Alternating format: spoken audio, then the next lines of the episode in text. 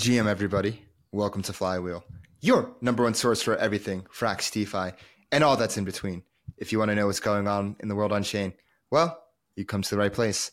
This is DeFi Dave here with Kapital K, and we are here to help you harness the power of the flywheel.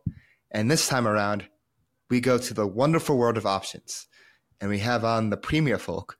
We have on some real OG Anons with Cozy, the legend himself, and DK uh, to talk about everything they're cooking up at Premia, including uh, some you know in, interesting uh, composability and caveats. Uh, Kit, what are your thoughts on this episode?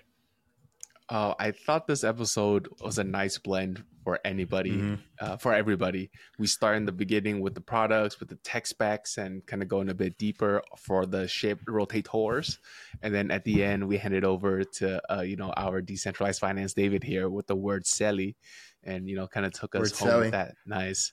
Yeah, I would uh, describe this as a very well-rounded interview. A little bit something for everyone. A little bit for the DeFi yeah. heads, uh, you know, a little bit people that like love to like dig into the math and the numbers and the finances and also for like like you said the uh, wordcel like uh DAO politicians and you know politicking yeah. enthusiasts yeah. out there so we have a little bit of everything yep we went from talking about deltas to DAOs so like yeah. from was, deltas to DAOs a conversation with Premia Finance uh yeah so a little bit of something for everyone so we will not delay but before we go into it make sure you go ahead give us a bell hit that right now. Subscribe, leave us a comment, let us know what you think. Give us a like. Every little bit helps. Make sure you follow us on all our social media at Flywheel DeFi on Twitter, TikTok, and Telegram. Make sure you follow, you know give us a subscription on our newsletter, flywheeldefi.com. You don't want to miss out on any alpha, do you? So go ahead, flywheeldefi.com right now. You can follow yours truly on Twitter at DeFiDave22. You can follow me at 0x capital underscore K. And let's get the flywheel spinning. Do you hold ETH but don't know what to do with it? Want to earn those juicy liquid staking derivative yields but don't know where to start? Well, Frax ETH is there for you. Frax ETH is Frax's native LSD solution, allowing you to earn boosted yields in multiple ways on your ETH. If you want to get started, go to app.frax.finance and turn your ETH into Frax ETH today. All right, everyone. Welcome back to Flywheel. I'm your host, DeFi Dave, here as always with Kapital K. And this time around, we're going into the metaverse with our very own cat boys from Premia. We have on Cozy, the legend himself, the OG, and DK uh, from Premia. They've been around for several years now, and they have some exciting products, including uh, FXS Frax integration that just went live recently. So, Cozy, DK, thank you so much for coming on. Thanks, Thanks for, having us, Dave. Yeah. And yeah, I want to just get right into the FXS integration right away because that's what caught my eye. Uh, because I, this this is the first uh, FXS options on chain ever, and this adds like a whole new dimension for people with that want to hedge or have FXS price exposure. So you know, let's get into like a quick some like a quick what is offered in this vault, like what Premia is and what this FXS vault is. Yeah, I'll, I'll, I'll kick it off. So what Premia is is a DeFi options platform, right? Um, we recently launched our V3 in in the, towards the end of September. What that allowed us to do is we can bring in if there's an oracle that exists, we can make a market for it, mm. right? And so uh, on Arbitrum, uh, those assets, you know, FXS and and Frax both have oracles. And then what we can do on top of that as well is we can model an Ivol surface and then provide a type of product that essentially prices the options for you, given you know change in price, change in the you know implied volatility, um, change in you know the, the, the time till expiration. There's quite a few parameters that go into it, and uh, the way that we built it in a modular uh, fashion is that we can expand, right? And because of all the the necessary inputs that we needed uh, existed, we were able to to spin up a, a vault product, which if you deposit your Frax into the put or FXS into the call pool, what will happen is someone comes in and wants to buy an option for those, it will then price them for you, right? So mm. uh, you, are collecting premiums, right? If you're writing in, in, the correct direction, and then you're also, uh, you know, we have the STIP incentives, uh, which which are we added on top of that as well. Yeah, can we like walk through a step by step process using FXS and Frax as an example how Premia works? Okay. Yeah. So let's say that I am bullish on Frax, or excuse me, bullish on FXS. I got a bunch of Frax. Um, the market is is a pair, right? So mm-hmm. it is going to be priced in that pair. What we do is we chain multiple oracles together, right? So we can mm. either just do like you know an FXS to USD, or we can do an FXS to USD and then a USD to Frax, and that's kind of I think how how this implementation is is uh, is working. And and so one thing to kind of caveat with this is our vaults are not delta neutral. So mm. what that mm. means is you need to have a tradi- like a directional bias, right? So in this example that I'm that I'm going to showcase to you guys, I'm going to put Frax in the put vault because I think FXS is going to go up, and thus, if I'm writing puts, right, I then collect those premiums as income, and if the price continues to if it doesn't move or it goes up, then those options will expire out of the money and I get to collect that that full amount of premium, right? So it's, it's a stream of income if I'm holding a bunch of some Frax. Mm-hmm. So in this example, I hold Frax, I deposit into the vault, and that's it, right? The the everything else kind of happens for you. Now, if you're a trader, which is you know a different user group, right? So we have uh, we have the liquidity providers. I just gave you an example for that. We have traders as well, and I come to the platform like I am super bullish on FXS. I think it's going to go. I think it's going to double in the next month. Right? You're on so the right pod. Let's go. you can come to our platform, uh, pull up that that pair. It'll show you where the liquidity is, and by default, we have a certain like option specific metrics like like delta, and and we bring on chain every I don't know. It's on Arbitrum. It's pretty quick, uh, but we bring on chain through an Ivol surface. Let's say every 15 minutes. And so I come onto the platform. I say, okay, let's go a strike uh, 15 or whatever.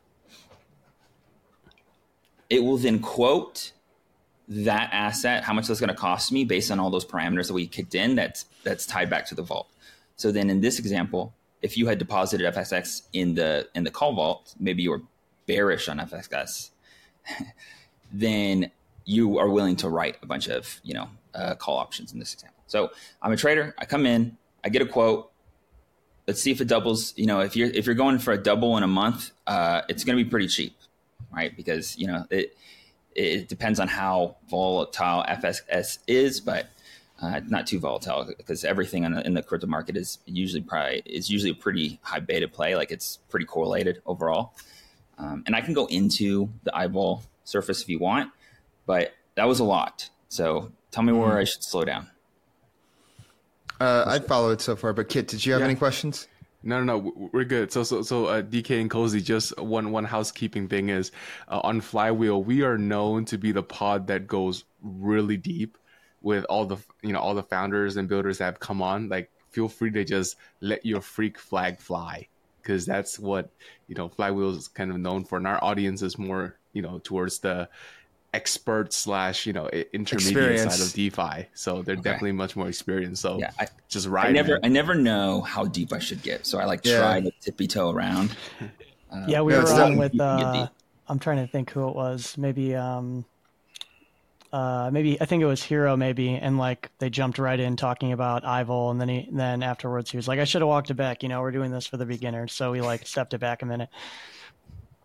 No, this is for the intermediate to advanced. Yeah, no, no, no.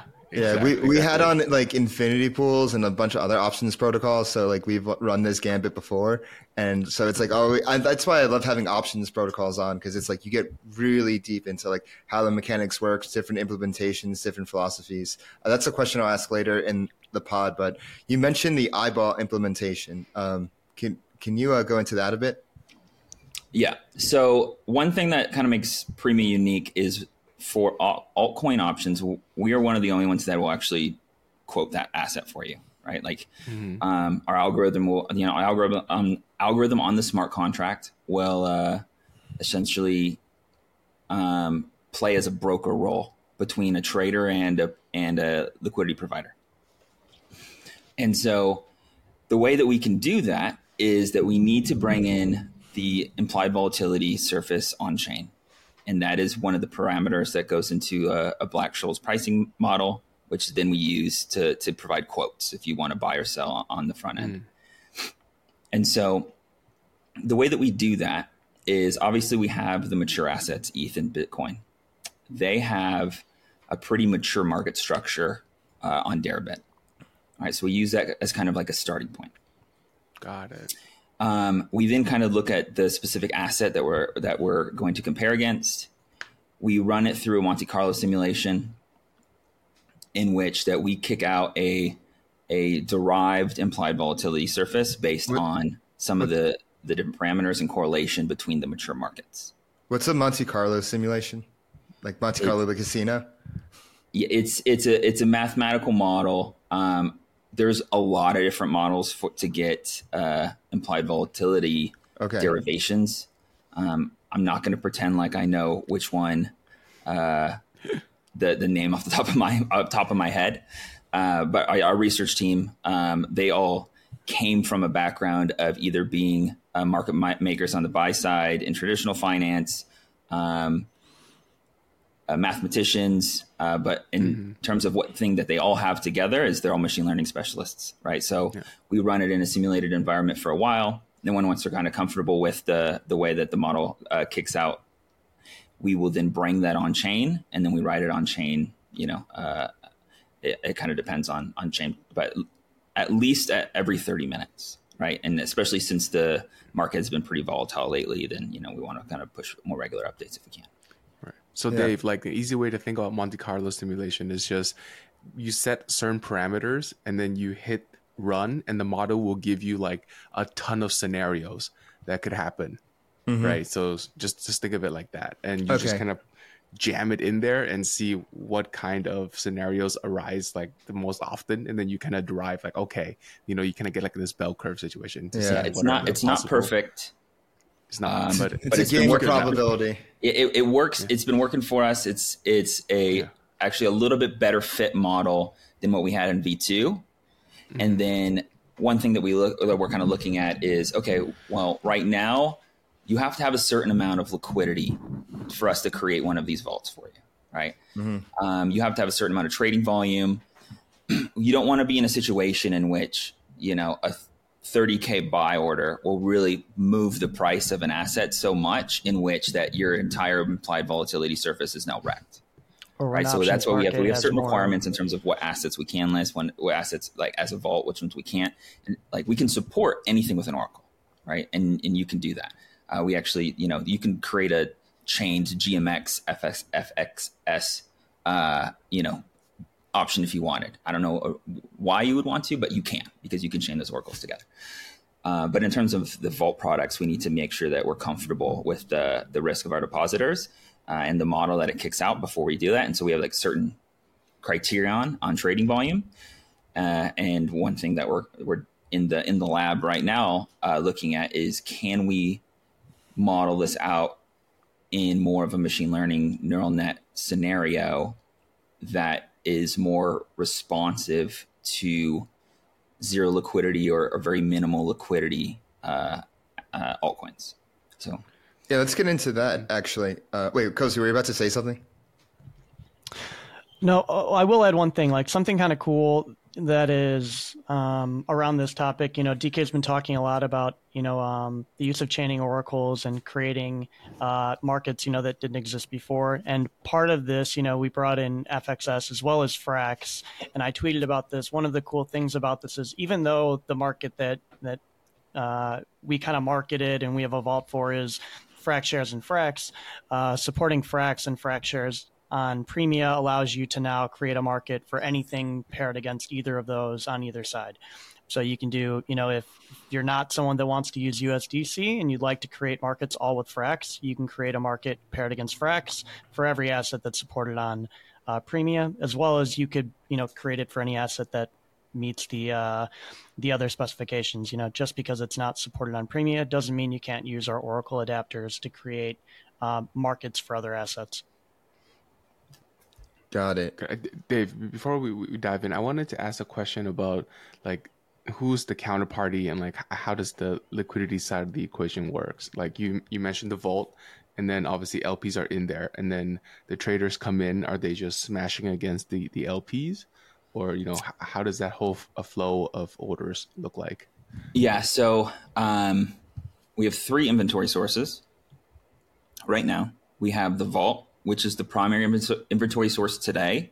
Mm-hmm. I don't anticipate that it will be the underwriter of you know of the the first underwriter on the list in you know three six months time. But right now, you know that's that's the that's the easy solution. Uh, it's easy from a liquidity provider. You just you know you deposit in there, and Premia's Premia's algorithm will kind of sell that those options for you when there's you know a buyer on the other side.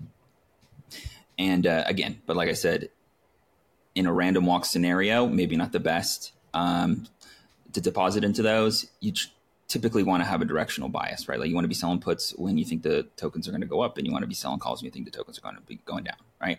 And another way that you can, because of our platform, we pay for premiums in the native token, and you deposit in the native token. Um, another uh, one thing that's obviously not financial advice, but another uh, strategy that we do see is that if you're bullish on ETH and you also want to get some of the, the yields that come with ETH, then you can use a, a lending platform, borrow against your ETH and stablecoin, and then deposit that into the put. And that, that's how you still have your directional uh, long play on the spot asset, and then you also are writing puts. Um, so yeah, back to your inventory sources. So we have the vault, which is the main underwriter right now. We also have functionality for an order book, which we actually have the order book on chain. It lives on Nova. Uh, we just use Nova as a decentralized database. Really, it's it's more for a you know if anyone else wants to index uh, the orders, if, you know someone wants to double check to make sure they're not being censored or front ran, then you can check it on Nova. We just re-index it and we bring it to the front end. Uh, and then we have uh, we have different like programmatic elements. We have API endpoints, SDK. Uh, that if you are a, a, programmatic trader, you can then plug into those, and we'll take care of the the Nova integration for you. And you can just you fund an account, and then you can kind of trade through it. So we have the order book, which um, I can go into more detail, but it, it's it's straight you know limit orders. Uh, you can cancel and correct, you know, as many times as you want. I think our API is like I don't know, ten thousand cancel and corrects a day before you know we, we try we ask you to share in the gas cost, which is like I think we have it like twenty dollars right now is the top tier, uh, twenty dollars a month. So it's like it's it's it's not a lot of, uh, in cost. And then we have our range orders, which is the AMM part of our exchange. And so it's a concentrated liquidity range orders, a similar concept as a Uniswap concentrated liquidity only we have this added dimension of of time, right? Where because there's always that expiration side of things, right? And so it's uh it's it's in simple terms you can deposit within um, similar to how a Uniswap one-sided deposit would work is probably the best way I can explain it. So on Uniswap, you have, let's say, ETH and USDC. And when you deposit an LP, you'll put in like 50% of each, or you'll put in 100% ETH or 100% mm-hmm. USDC based on if you like essentially want a TWAP. On our platform, it's like that, but it's with collateral and short options. So short options just means like you're selling the option. Someone else is buying the option, then they're going to be long options. So in our example, if I were to deposit ETH as collateral, uh, I'm in a in a long in a long excuse me pool as someone comes and buys, my collateral will then get utilized and then I will be selling long options and then I become short options as my collateral gets locked up until expiration. And then if someone comes in and wants to sell, uh, I'm buying because it's it is similar to the Uniswap model where your ratio is changing. Now you're less collateral and you're more short options, but then someone comes in and wants to buy those, um, then you can you could end up back at, at 100% collateral and you just pocketed all the trading fees within you know as you progress through that range. So it's it's a little bit more complex than a uniswap model but i like to use uniswap because it's what everyone understands right? And so that's our range orders. That's our amm uh, it's hit or miss. I would say that similar to the problems that you have with a traditional uniswap v3 pool you have the same things in an options pool of like it's you know subject to being front ran by arbitrage. There's you know there's, there's some downsides. If you're not actively managing it then mm-hmm. um, you know it's it's it's it still works and it still will capture spreads for you. And uh, especially if you like bought when things were like relatively cheap and now you're looking to like TWAP out of a position it's a great use case for that. However, uh, you're going to get you're going to front run if the if the market moves a lot on you. Now you're selling options that are not quite uh, priced correctly, right? So we have some things that are coming out in the next week or so that will allow you to actively manage that um, yourself. Like we give a whole suite of tools uh, that you can you can use changing prices to then recalibrate your range orders and constantly deposit and withdraw from them. Uh, but as it stands right now, those are the three inventory sources. And then uh, the biggest thing that we've been working on since we went live is market makers, right? So I think the biggest use case uh, between Premia and uh, let's say a, a centralized uh, ex, uh, exchange like Deribit is there's a lot of spread to be captured. There's a DeFi premium that exists. Um, how can we make uh, how can we make it work with different market makers that are willing to capture um, that spread and collect that premium between you know essentially extending the premium uh, order book to a centralized exchange, right? And this, the only way you can really do that at scale is if if uh, you hedge, you hedge the other side, right? Others are going to take mm-hmm. the directional bet as a market maker.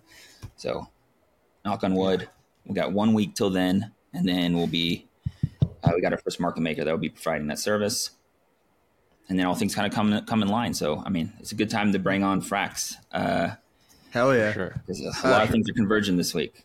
Yeah, I have a yeah. question when it comes wait, wait, to. Did, oh, sorry. Before you get there, let me summarize what, what DK yeah. just said because it was, it was, it was quite meaty.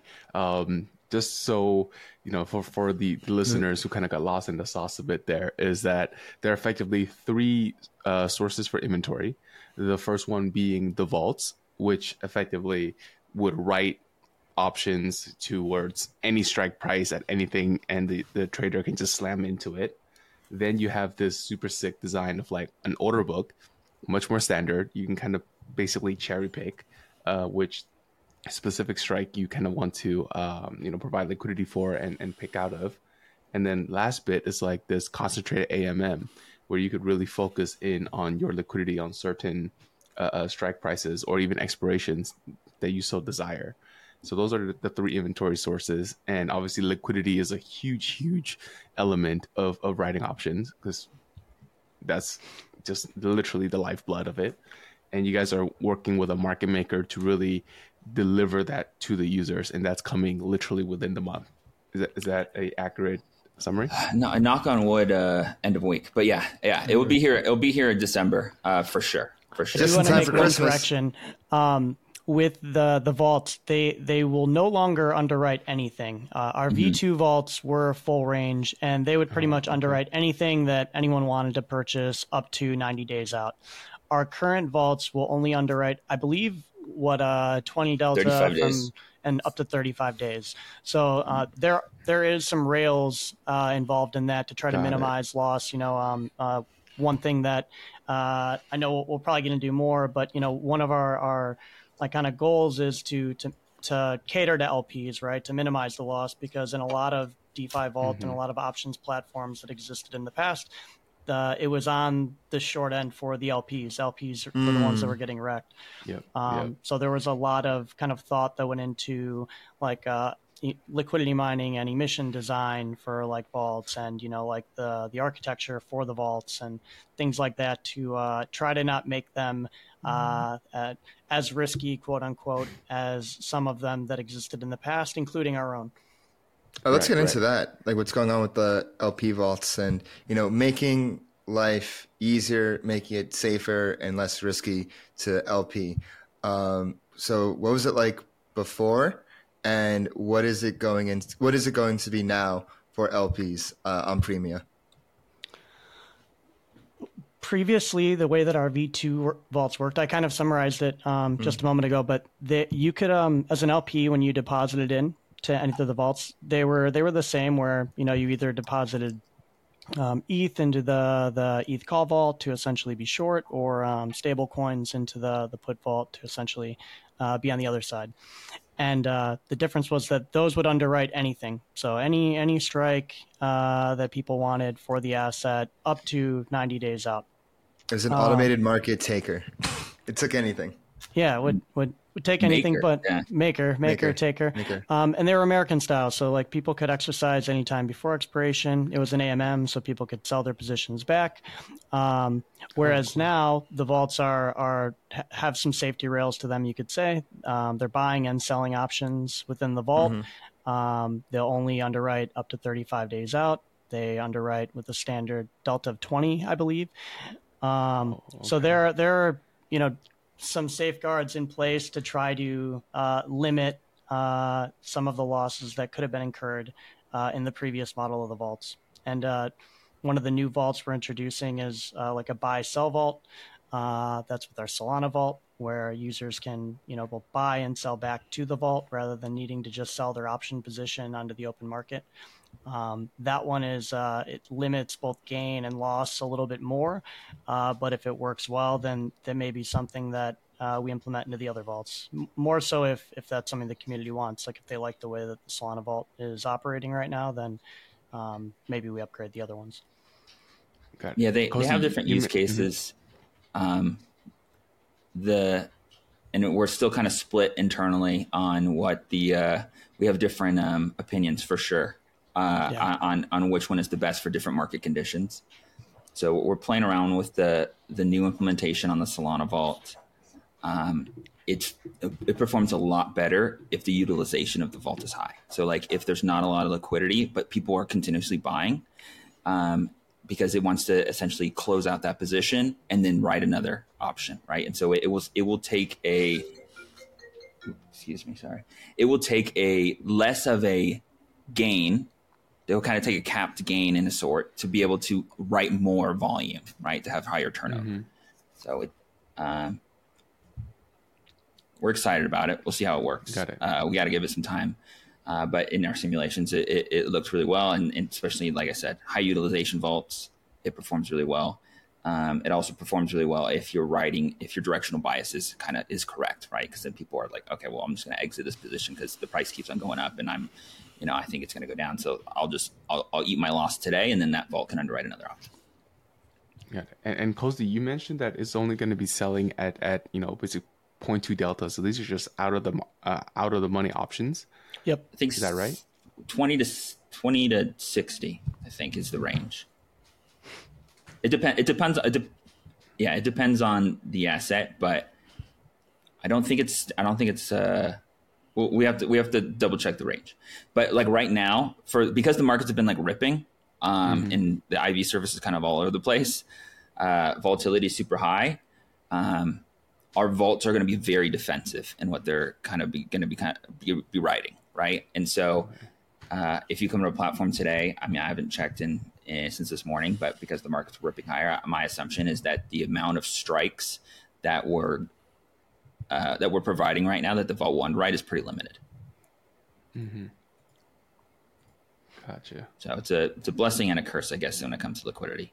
Is uh, we're super defensive on the LP side, uh, and because of that, then sometimes there's not so much liquidity if you're you know trying to come in and and and and buy an option when uh, volatility is high. If if the the inventory is coming from the vault. If the inventory is coming, correct. Right, right. And one thing, uh, DK, that we didn't touch on, although we haven't had uh, much use yet, um, is the RFQ network. You know, you talked about um, you know limit orders, but um, uh, maybe we could go into just like that existing. I think uh, you know not very many people offer uh, kind of a, a, pseudo like request for quote network, um, and I don't know. Maybe yeah, something we, we gotta do. Maybe. Yeah, I, I, mean, I can touch on it. Um, so, like I said, we have a lot of the off-chain integration. However, all the settlement is going to happen on-chain, right? And so, we have this ability of the order book where you can do a lot of cancels and corrects. The, I would say that the benefits and drawbacks of the order book versus the concentrated liquidity is that TWAP aspect, right? So if you put in a limit order for you know 100 ETH at a certain you know fill, it it's either gonna it's all gonna get filled at that price or not, right? And it's not a fill or kill, but it can get partially filled. But mm-hmm. you're not going to if people continuously buy in, uh, continue to buy these options, it's not going to adjust the price to go up if there's like more buyers and sellers in this circumstance, right? So like you're not going to be able to benefit from. I could actually be selling these options for more um, than what I'm currently have uh, right, on the order right, right. So that's one of the benefits and, the drawbacks. But you can you can cancel and correct a lot um, at like almost no cost, pretty much free.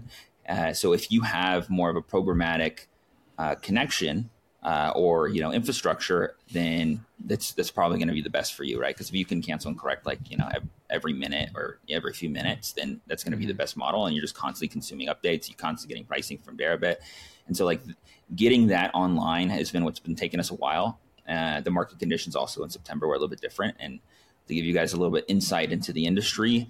Uh, from the market makers perspective of on-chain options market makers, there's not a lot there's not a lot, and the ones that actually have the infrastructure to support it, um, right? Integration to their risk systems is is pretty time consuming, and right, so they have you know they got a long list of of integrations that they have, so it's it's just a difficult thing.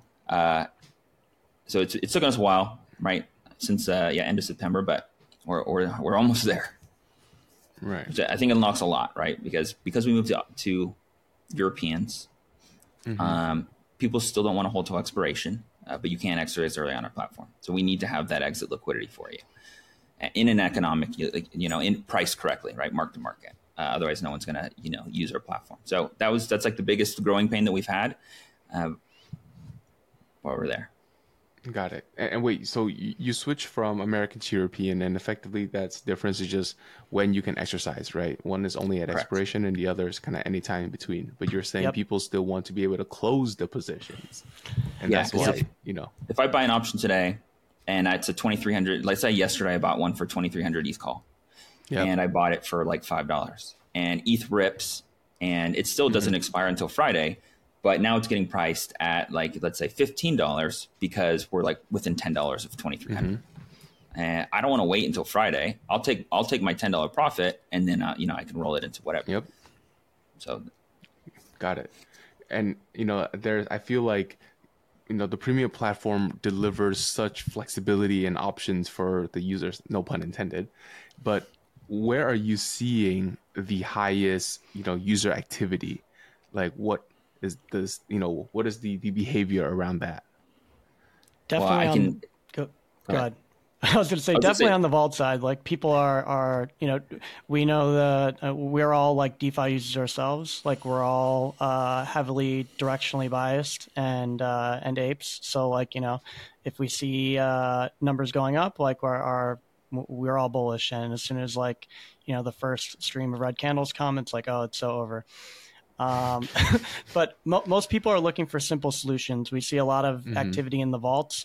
We're trying to get uh, more more people uh, comfortable with using options. I think one of the big like issues that not just Premia but like the whole options s- sector is kind of experiencing is that there's this stigma that options are too difficult and they're, they're really mm. not you know um, it, it's more i think just like an education issue on our end like not on the user's end. We should be providing more helpful content. We should be providing more guides. We should be uh, making our platforms easier to use um, and doing more handholding uh, because options are super useful. They're very capital efficient most of the time especially mm-hmm. in like current current environment if you're not shorting.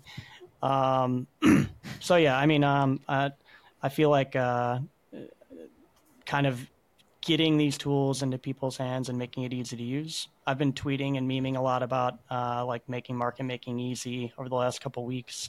Uh, we have a, a, range order bot mm-hmm. that that the team's been working on that'll be released publicly soon. But I've been telling people if they're interested in using it, I'm happy to like get them set up and show them how to use it. Um, because it's really easy and it, it kind of makes you know the experience more fun when you're you're in there tinkering and you have a, a new tool, a new toy to play with. So what is this range order bot that? Because I saw you tweet about that today. I'm like, oh, that's cool. So like, do you set parameters and it it adjusts the range on those parameters? Does it do it like automated by itself? Like, yep. How does well, right it now, right now it's run locally, but you mm-hmm. yeah you set all the parameters, your delta range that you want, the uh, uh, strikes that you want to underwrite, the assets that you're you're going to underwrite, calls or puts, um, uh, your think like gamma range or minimum data expiration uh, that you want to underwrite, and a few other parameters. And yeah, you set those. You link a wallet that you'd like the bot to run from, and then uh, it will run, you know, the the strategy essentially that you've set for it automatically, checking Oracle prices, checking spot prices, and we'll uh, we'll deploy new pools with capital. Um, remove you know your capital from those pools within the defined hours or time range you've you've set for it um, and yeah, it's it's pretty cool. I mean, I've I've had people purchase options uh, that that it's underwritten. I've won you know pennies and, and lost some you know playing around with it. Um, but uh, you know, I think uh, a lot of us who come into crypto think of it like uh, a game or or are playing with things like their games. So the more kind of tools and toys and gamification that you can provide, I think adds new elements of fun for the different types of traders. And this is just, you know, one of those tools in the tool belt that people can kind of have fun with.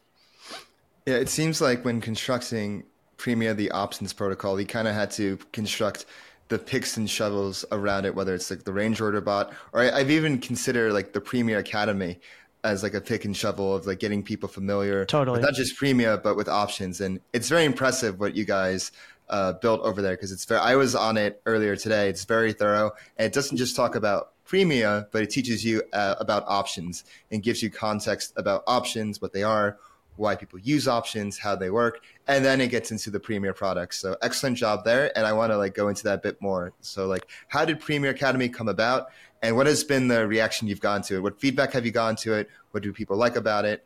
Uh, yeah, go ahead. People, I think, generally love the academy. It's usually like the first thing people you know talk to us about is how much they they love the academy. Um, it came about from just the lack of there being educational content about options, and uh, you know, DK and some of the people on the the content side uh, kind of spearheaded that and got things up and going. And the idea was to just create kind of a public good and not like you said, like it's not Premia specific. None of it is actually about Premia at all, except for some of our like Quest courses, like when we did like a Chainlink or a Galaxy like Quest. But everything else is, is platform agnostic. And like, you know, we'd love if you came to our academy and learned about options and then traded on Premia. But uh, we didn't want it to be, you know, forcing you to, to use Premia just because we're providing this information. Um, and uh, yeah, it has like a glossary to kind of demystify uh, the the language that's used around options. You start talking about IVOL and gamma and theta, and people are like, "Yeah, I'm not fucking trading that." um, so it kind of demystifies it because they're all concepts that people think about whether whether they're thinking about it or not.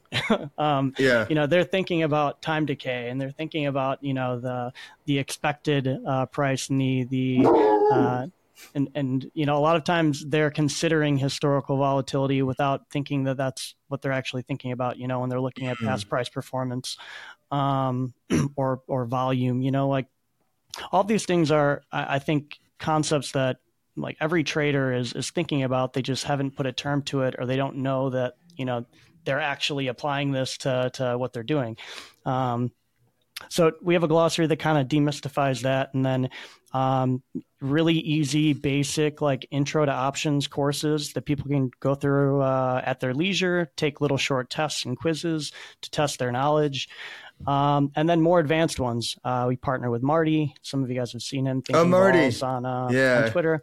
He's and, great. uh, i love his twitter.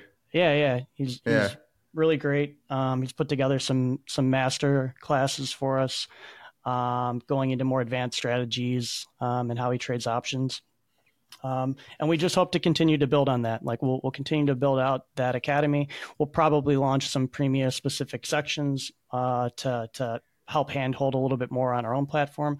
Um, but generally, yeah, people have have loved uh, the the offering all around, like the aesthetic, the the use of it, and aesthetic, the information, the waifus. Yeah, you got to yeah. have the wife. You know, if I'm involved, yeah. there's going to be some waifus. Yeah, yeah, the waifus. Yeah, like I mean, a little extra motivation, you know, for for the courses. Get a, you know, you're successful. You get a waifu at the end.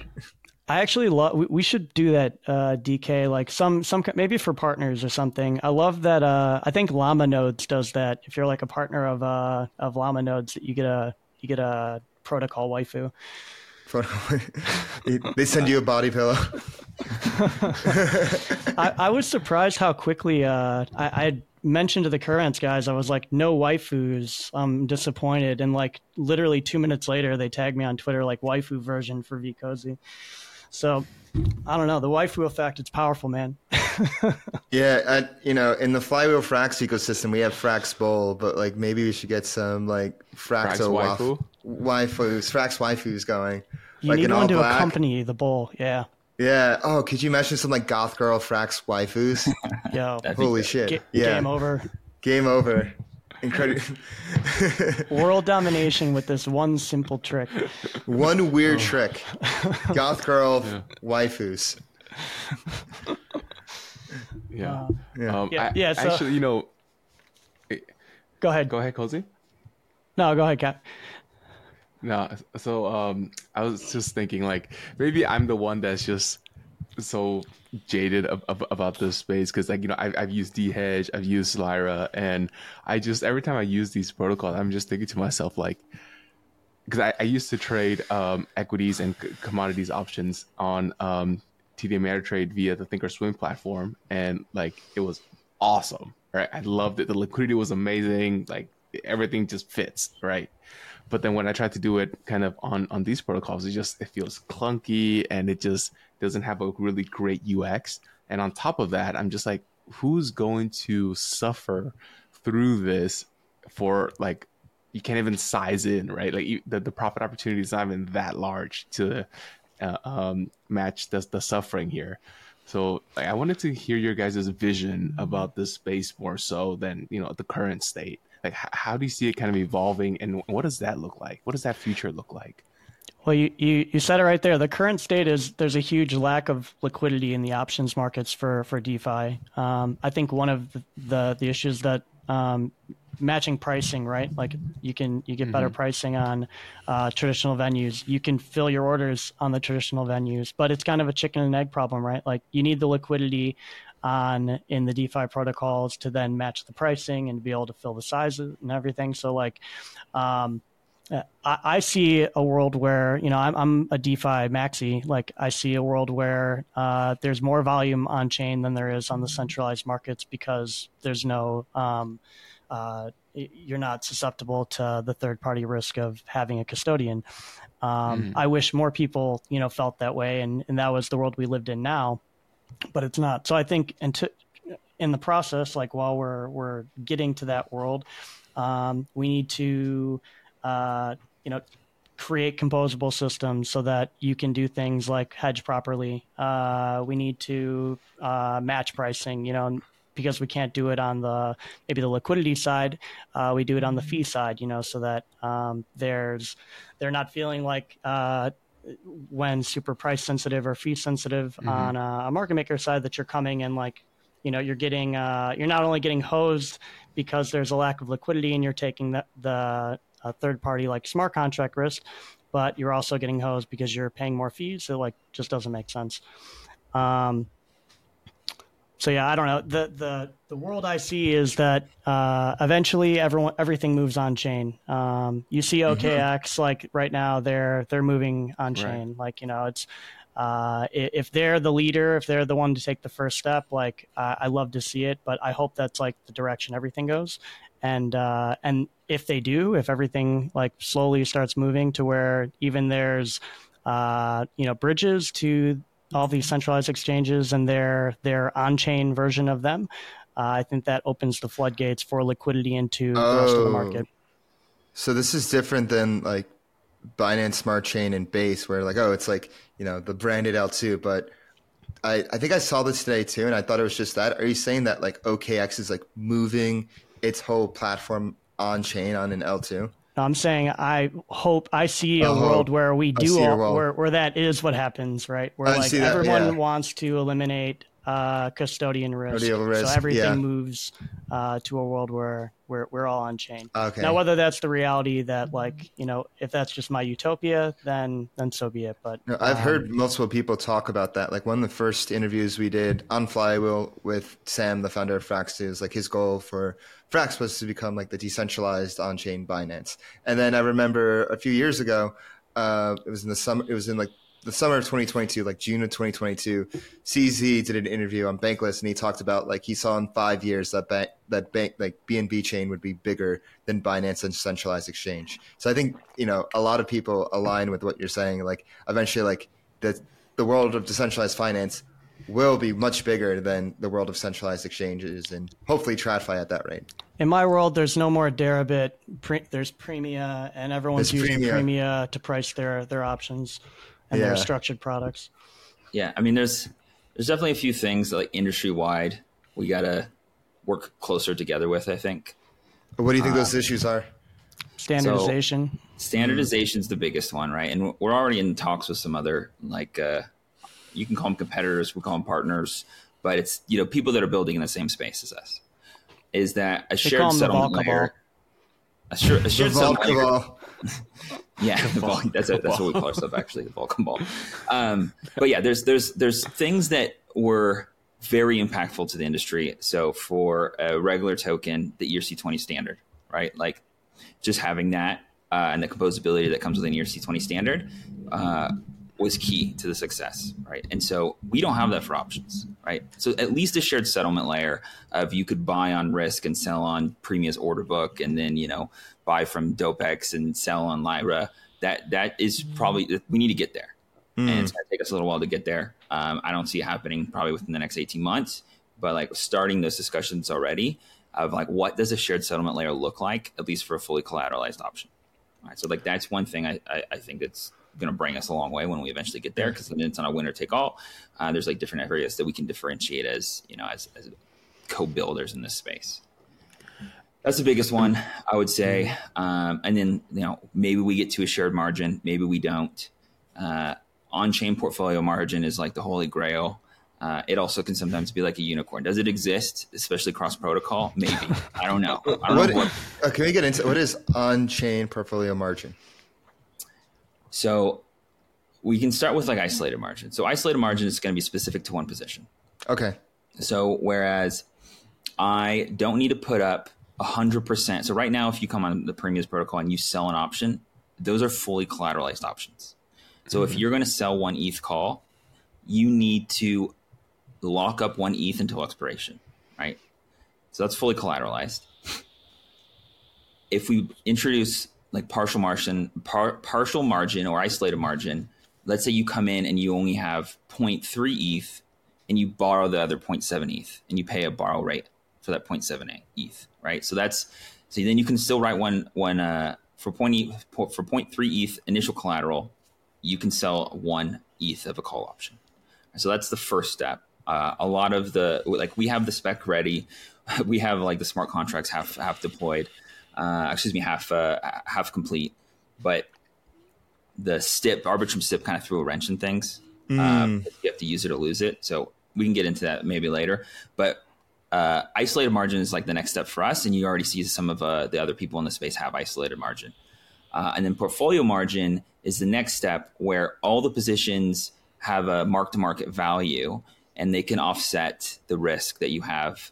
So I think a, a good example of this is uh, a, a combination of a perp product and an options product. So in a perp product, you get liquidated on wicks, right? Like you get a you get a sharp wick, you're going to get liquidated, um, especially if you're like really close to what your margin maintenance is supposed to be. However, if you had been holding, let's say, like a put option, as the option goes down in price, excuse me, as the spot asset goes down in price, your put option increases in, in value at the same rate, in which that you won't you won't get liquidated on a wick, right? So like having that cross protocol uh, oh. margin is is like either you have to build up the entire you know enti- entire stack yourself, right? And that's what you you kind of see with like like uh, Aevo is just you know build out the perps, build out the options, um, but then you, are introducing like a lot of risk, uh, mm. and but also you're like if there are protocols that are experts in this product and they already have PMF and they already have the community then can we build something together, right? In which introduces a lot of security concerns, but also is probably like the best path forward. Um, because like you know, I us at Premia, we don't really want to get into the the perps market, right?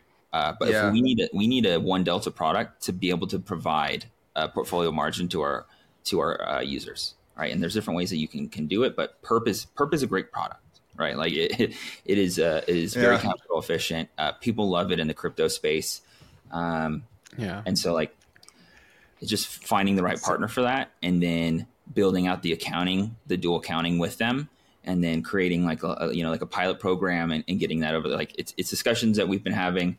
Um, it's not something that moves quick, but it is the ultimate goal, right? Is is mm. getting shared portfolio margin. I think so TLDR? you are. Oh, Oh, sorry. No, go, go ahead. Go ahead. TLDR. Go ahead. Now TLDR it. the TLDR then, isolated margin, single position margin, like just one option position, being able to take margin out. Portfolio margin, being able to take out margin across your whole portfolio of option positions. Shared portfolio margin, doing it across protocol. So those are like the Got three it. you could say that we're working Got on. It. I, I think it's I think first of all that is the correct, in my opinion, the correct go to market strategy for an options protocol is to work with a perps protocol because that thing, that instrument has found PMF. Like yeah. there, there's there's no denying that. that. Perps have found PMF, right? If options can come in and elevate that further, then I could see adoption for options because people are well, well shit. Adoption like, you know, for I, options. I like I, I yep, love yep. these. I like I love smashing you know, and and you know, let's let's be honest. Everybody knows what isolated and cross margins are when they look at a perps protocol. But the moment yep. you take that out of context, everyone's wait, wait, wait, what what does that mean? What but then, you know, what you guys are building is really the the most important layer is cross portfolio, but also cross protocol. So it's like a double cross cross margin because right, right now I have assets on say uh, um, you know Nans that I also have assets over on OKX because some things are, are listed on, on both or yep. others, but then I you know they, they can't talk to each other, you know. So then now if, if one position is down bad but the other is up great, like I have to now liquidate and move stuff over to kind of top off and, and do vice versa. So so management is a pain, but you know that's what introducing this options hedging layer almost or this you know auxiliary layer i think is like the perfect way to get people to learn about options you know i think that's one of the nice licked. things about defi in general yeah. like like you just said like it, it it'd be really hard to get let's say like binance and uh um uh I don't know. We'll just say FT. We'll go in the past. It would have been really hard, you know, uh, to you to have like Binance and FTX, right? To want to like share across yeah. because they're you're direct yeah. competitors in like every way. Whereas in DeFi, like we're not competing with the perp protocols, you know. So us mm-hmm. integrating with the perp protocol is is uh, is looked at in a much different light from the team when you're approaching them. Like you know the the FTX BD team approaching Binance BD team about something like that uh, I don't know. Maybe it would have went well back in the day, day, but you know, uh, uh, as they started gaining market share, like there's no way they're going to want to partner with them and share like revenue or share fees uh, when they're trying to put them under. Yeah, DeFi is just positive sum by nature, and the opportunity to be more positive some by nature and work with other protocols because of all the composability and all these fun money Legos that we can uh, create together. Totally. Yeah. Um, Cozy, uh, Kit, did you have any more questions about options? No? No. Cozy, uh, I'm curious because you've been in the space for a while. You've seen a lot of shit go down. Why did you join Premia? What did you see at Premia? And you've been there for a while. I believe you've been there since the beginning. So, and you've stuck around. So, like, let's hear your Premia story. Almost, uh, yeah. I mean, you could say since day one, you know, not since mm-hmm. the inception of the idea, but I met DK, Froggy, Lumio, and some of the other guys uh, early during like the NFT season of the last bull run. And uh, we were all interested in, in building around like NFTs. We were volunteering on a project together and, and uh, just kind of experimenting and having fun. And, uh, you know, DK has a traditional finance background. Uh, Lumio is like one of the best smart contract engineers I know. Uh, we call him Lord Emperor. And uh, you know they were like, "Hey, there's there's no options protocol for altcoins that exist. Like, you know, why aren't we building this?" And the only thing that existed at the time I think was Hegic. And uh, you know, I I always kind of give them flowers because like uh, even though like we we wanted to build Premia in a way to protect LPs, so like the things that were happening to LPs on Hegic wouldn't happen on a different platform. Um, but at the same time, like they kind of were the ones that like paved the path for options in DeFi. Um, but yeah, so so Premia V1 was a uh, you know decentralized, fully customizable peer-to-peer options market. Um, you could underwrite. Uh, I think we had like 17 of the top like DeFi 1.0 assets at the time, and uh, yeah, you could underwrite anything you wanted up to 365 days out. Uh, we realized pretty quickly that uh, people don't know how to price options, and and they they were at, they asked us to build you know something that would help them price options. So like mm. that was where V two came in. You know, the creation of an AMM. But uh, but yeah, I mean, there it, it's really hard, and you probably know this. You've been with Frax for a while, Dave. Like when you meet a group of people that share the same vision, are passionate, are honest builders, like um, you and even not in crypto, but like just in general, like in your work life, you you try to keep those people around. Um, yeah. So you know, I was I was lucky enough to meet DK and Froggy and Lumio and the original got, cast of characters um, early on, and you know, I I always say that like whenever there's uh, internal, you know, like disputes about something that we're we're doing our path, like um, my my own outlook is like I will always concede for the best of like the protocol, or always concede for mm-hmm. the best for the group. You know, if if like I'm the contentious one or something, because uh, you know the the group staying whole is like very important to um, to me, and you know, like to us continue building the product the way that we wanted to. Yeah, Catboy stronger together. Yep, yep. Yeah, no, I, I definitely hear you out there. Uh, you know, I've known the Frax guys since like before Frax, and you know, going through the fire together, and you know, seeing what they were capable of, and even when I like went off on my own path for a bit, you know, it's funny. We just had the Gelato guys on too, and, and they're tremendous builders as well.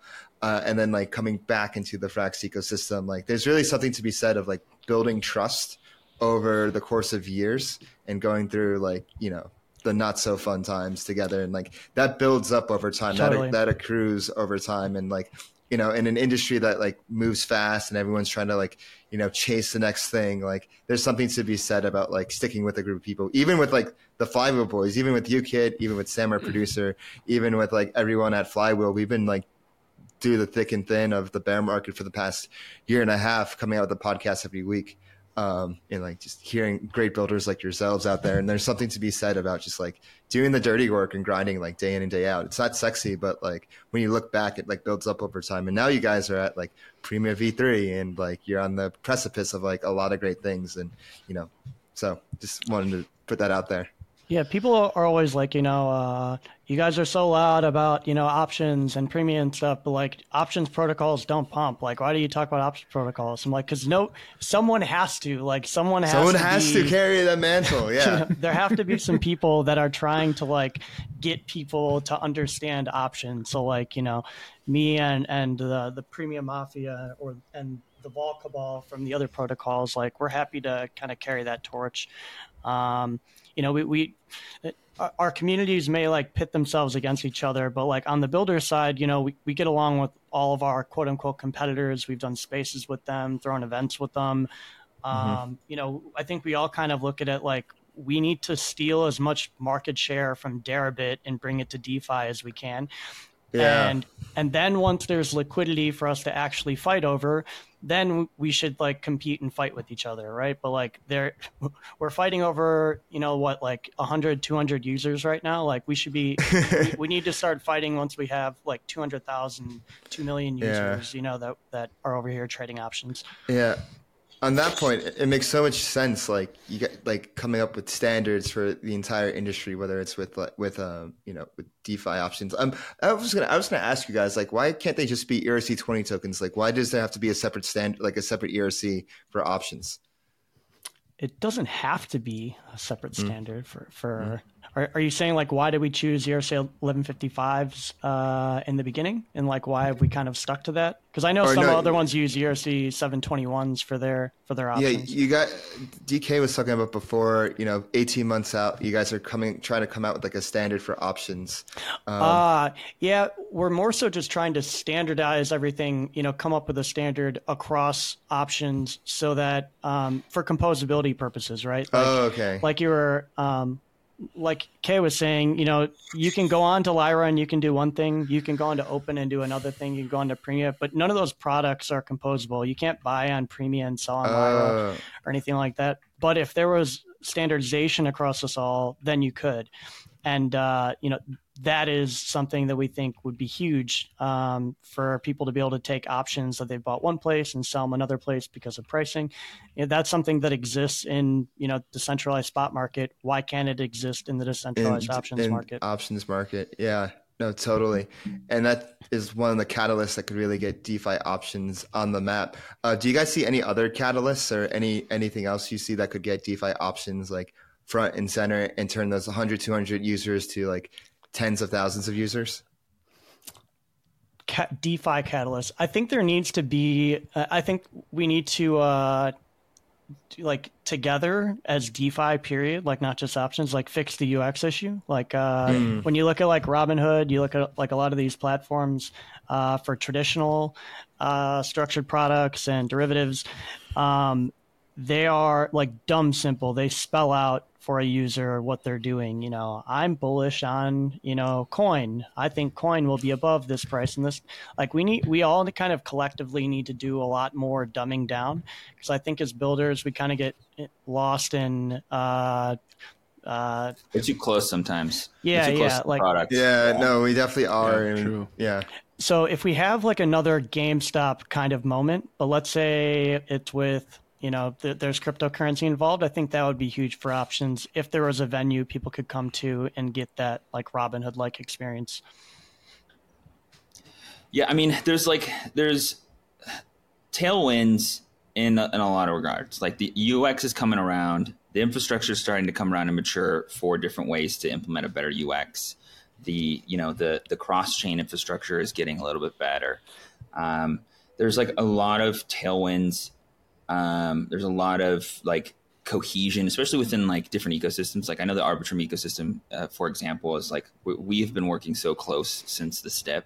We were like all in our own silos, and now like every day we're chatting with them. How can we build things yeah. together? What are you know what are ways to, to integrate with each other? And there's like we all knew that like this would be a really good integration between these two projects, and we just never really prioritized it. And now that we're speaking and we're chatting, we're like, let's do it. Like let's do it. We're we're all in here. We're building together. We're like um, and so, like, there's a lot of tailwinds in that regard. Uh, yeah, the UX across options in general just needs to get better. Mm-hmm. Um, we all kind of know in the industry that we're not going to get the flow over from Deribit, especially on like the ProTail side, unless we're matching on fees because they're very, very uh, rate and fee sensitive, right? And so, like, we're already you you see like we we match Deribit on most of our fees. Um, you know, you already see like some of our competitors they match Deribit now. Um, and so like we're getting the fees are getting there. Uh, you're not going to be making it on trades, right? You're going to have to make it on other products that you build on top of your exchange layer, right? We, we, we get that now. Um, mm-hmm. So like there's a there's a there's a lot that's coming together uh, of of different things that we realized during the the bear market. Um, that's all starting to converge now. It's just it's great timing. Mm-hmm. Uh, so yeah, I, I, I think the space will be vastly different in probably like end of Q1. Uh, Ooh and we'll see wow. we'll see what happens like going into next year, right? Yeah. Uh, who, who knows what happens with an election year yeah. with the market, but so far so good. Things are looking uh, good. Yeah, you so mentioned far. the the STIP incentives. I want to go into that. Um, you guys got STIP incentives. What are your guys' plans about that? And what are your thoughts on the whole STIP governance process? Ooh, you got the right people on to talk about that. Uh, DK is DK is a diplomat. We call him we call him DK the diplomat. Um, I'm the Frax diplomat, so like I get it. In the yeah. Um, so we have uh, six. We got 900k Arbitrum for the STIP. Nice. Um, 600k of that was applied to six of our vaults: our uh, Wrap BTC call and put vault, our Wrapped ETH call and put vault, and our Arbitrum call and put vault. the next phase of our incentives is about to start. Um, that will be launched through a trading competition. Um, and then we have that will be 200k arbitrum that will be given out for different incentives different tasks and placements p&l uh, maker taker stuff. Um, and then the last 100k will be used for partners. So partners like frax and other other partners um, looking to launch markets on premia um, will be using that arbitrum to incentivize those pools and help bootstrap markets yeah, uh, I uh, when I when I alluded to it a little bit earlier that we changed the priority a little bit is you have the STIP, you get uh, Arbitrum DAO is willing to to essentially for in, in our eyes and the way we're utilizing is customer acquisition costs, right? How do we pay someone to kind of play around with our protocol? Um, and we have this like you know kind of a cold start problem, whereas we need a natural seller. So right now it's the vaults. I could see that you know changing three months from now, but right now it's the vaults. We need a natural buyer. We need exit liquidity if you want to sell prior to expiration. Uh, and we talked about that how we're, we're incentivizing that, and then we have that like hive activity, right? That going back and forth, and then the engine kind of kick starts, and then you know hopefully things are looking good uh, post once the engine you know once we get the engine going. So that's how we decided to focus our STIP allocation is solving that cold start problem. Um, and if you want to get into the the Arbitrum uh, DAO governance world, yeah, I'm, let's hear it. Let's get into it. So yeah, so I, I uh, I'm involved a lot. Um, I there's I uh, I've had two proposals in the last month uh, pass on snapshots. I helped another one get over the line for STIP extension, which we're, we're a neutral player for. They just you needed an extra hand to kind of help that get that up on the snapshot. Um, but yeah, I, I, play an active role within Arbitrum governance. Uh, I'm not as big as, as some of the other delegates uh, per se, mm-hmm. but I, I thoroughly enjoy it, and it's like I love working with all the other uh, you know Arbitrum uh, delegates and builders, and uh, I I do enjoy it uh, more than my previous time in, in other DAOs because it is very much a bottom up approach. It is very much mm. a this is not the guidelines, this is not the standard, this is what you had to adhere to to get grant funding. It's like put up a proposal right? It's like get some buy-in, right? Do some lobbying. It's um, politics in its truest form. Yeah, it is. It's a, it's Wild West, and I love it. And uh, it's all about like you know ga- garnering support, uh, having conversations with people, having you know the because for the most part like the last I don't know forever, it's all been Premia, right? Like all my calls are Premia based, and now I have you know like an hour, two hours a day where it's it's DAO stuff, right? Which is mm. it's fun for me. It's a different flavor. Um, and we're, we're doing we're building a lot of cool stuff. We're getting like we're trying to take it slow um, because you've already probably seen some of the the drama that happens and things that are moved fast uh, that someone yep. just throws up a proposal and like doesn't get any support from it hasn't received like oh yeah we, have seen feedback yeah and then DK is the wrench there's a there's hate mail everywhere. I know I'm just I'm just trying to be pragmatic about things right? And uh, yeah. and like I, you know we've been we've been building in DeFi for a long time. There's a lot of DeFi in Arbitrum. And like you know i've for example smart contracts is one of the one of the the, the work groups that i'm leading. Uh, excuse me uh, auditing. Security services and auditing getting like that subsidized for arbitrum builders of any size right so mm. you know that you can build on arbitrum and you're going to be provided these like suite of services that you, know, you get for being a builder on arbitrum you already see another different ecosystems with bd teams take care of that right we're doing it from a DAO perspective wait can we go uh, into that so you have these working groups and you help teams get funding for like audits and stuff? Like, how does that work?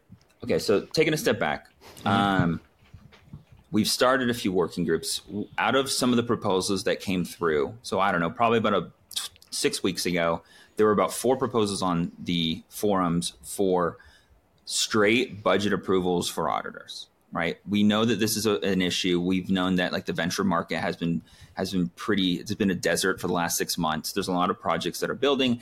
They don't have any funding really. It's all bootstrapped or paying out of pocket, and they need a mark. They need a, a, solid audit to go to market. Um, and what we've seen is you know some people, uh, some groups may be cutting corners and going with like you know the the Craigslist uh, you know providers that they could find. Backpage.com provider. Uh, no, I mean I, I, say that I say that in jest, but you know it, it, it, wasn't the best quality. That there are some things that were like you know would have been found by any big auditing shop, but I get it. Like the audits are not cheap, um, and so like how can we get some funding for Arbitrum builders. And so what happened was we had like four different auditors that were doing like one-off budget requests, like two million for 2024, right? And we knew that there would be diminishing returns if yeah. you know after the second auditor has got this budget approval you're like okay well if you want to get subsidized use one of these two auditors. Well it's like well, what if i already have an existing auditor relationship? What if i already have a group of auditors i really like working with? Maybe i've had a retainer for the last year. They know my smart contracts in and out. I'm not going to just pick up and leave them if i want to get subsidized for this because you know, like i said auditing is a big cost and uh, a lot of the projects in the space like are starting to feel it on the on the funding side right they're either cut you're seeing a lot of cuts the last especially the last month um, and so, how can we help projects of a different size? Uh, so instead of having you know like two auditors coming at a you know two million budget ask, let's whitelist a bunch of auditors and then ask for like 10 million and then allocate that out. So that's the kind of approach that we're mm-hmm. taking. It's a, a, a, request for proposal framework. It's you know you see it in a lot of like government procurement processes of like you know either either you have a bunch of whitelisted providers and then each one of the projects can can choose from these whitelisted providers, and there's a certain rate. Some for like insurance, right? There's like a negotiated rate that they'll, they'll pay for on your behalf. The DAO will.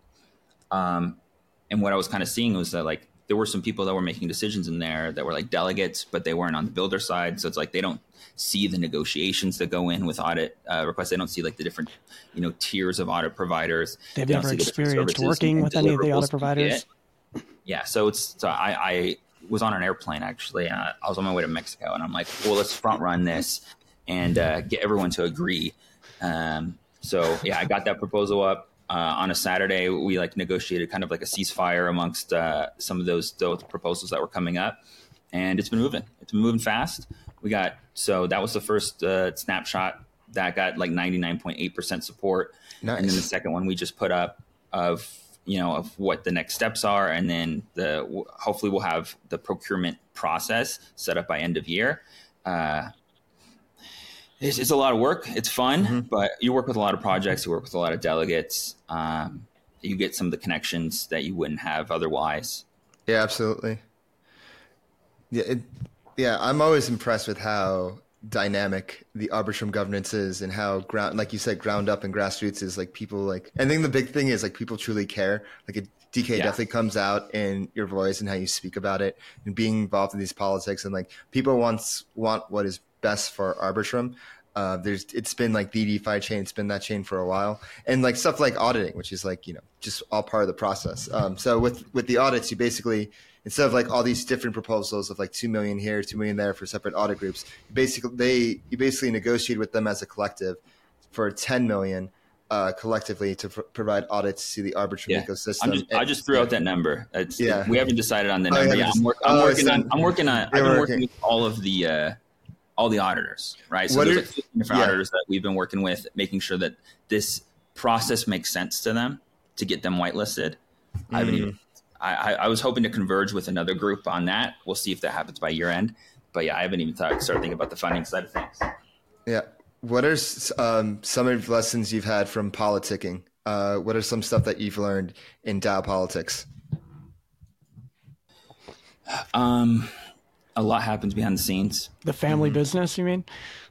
yes, a lot happens behind the scenes, and sometimes you might just see a proposal come up, but there was probably 30 hours worth of work that went into it beforehand of just like getting everyone's feedback and having everyone kind of get the buy-in um, you know tailoring it to to make sure that everyone you know at least reached uh, a state of no contestation maybe not consensus but at least no one contests it right everyone everyone can live with it um, and then you see like a some other a proposal that that was like oh this is it seems easy enough let's put up another one similar to that but didn't do all that background so it's like you you don't see all the work that goes on behind the scenes. I say is the biggest takeaway. There's so much work that goes on behind mm-hmm. the scenes to get something uh, ready uh, and, and, and everyone happy with it. Um, uh, I, I know I know stuff. how that feels. yeah, because we're largely funded by grants at Flywheel, and we've been scaling up our grants for the past year and a half. So you know, first it was like 18k for three months, then 60k for six months, then we got up to like 260k for the year and now I'm in the process of you know authoring some new grants. And you know, you take a lot of lessons from like your past experience and seeing like where costs are and everything. Yep. Uh, yeah, it's and just you know dealing with different stakeholders in the ecosystem and whatnot. Um, so it's it's been an experience, and we're we're on the precipice of a new grant at Flywheel. So uh, you know, definitely, yep, yep, big, big things ahead. Uh, announce uh, soon, TM. Um, but yeah, um, so we're excited there. Um, so it seems like you know DK's uh, chilling for a sec. Uh, because outside of uh, outside of Premia, what is um, you know 2024 is you know close upon us. Uh, do you have any predictions for 2024? Like, what do you expect in the world of DeFi in 2024? You know, a wise man once said, "If you thought Super Cycle was over, you should have gone into a coma." That's kind of how I feel going into the new year. I, I feel like uh, uh, I try to think about like what other Black Swan events could happen. Me too. And I, the list is is dry. My bag's dry of Black Swans. I'm not. I'm not too sure what, like, what other exchange, uh, what third party service controls enough capital in the ecosystem to where something happening to them would like be a huge shock to the the like total macro crypto ecosystem uh, or you know volatility in Bitcoin or ETH. Um, I just don't see that happening.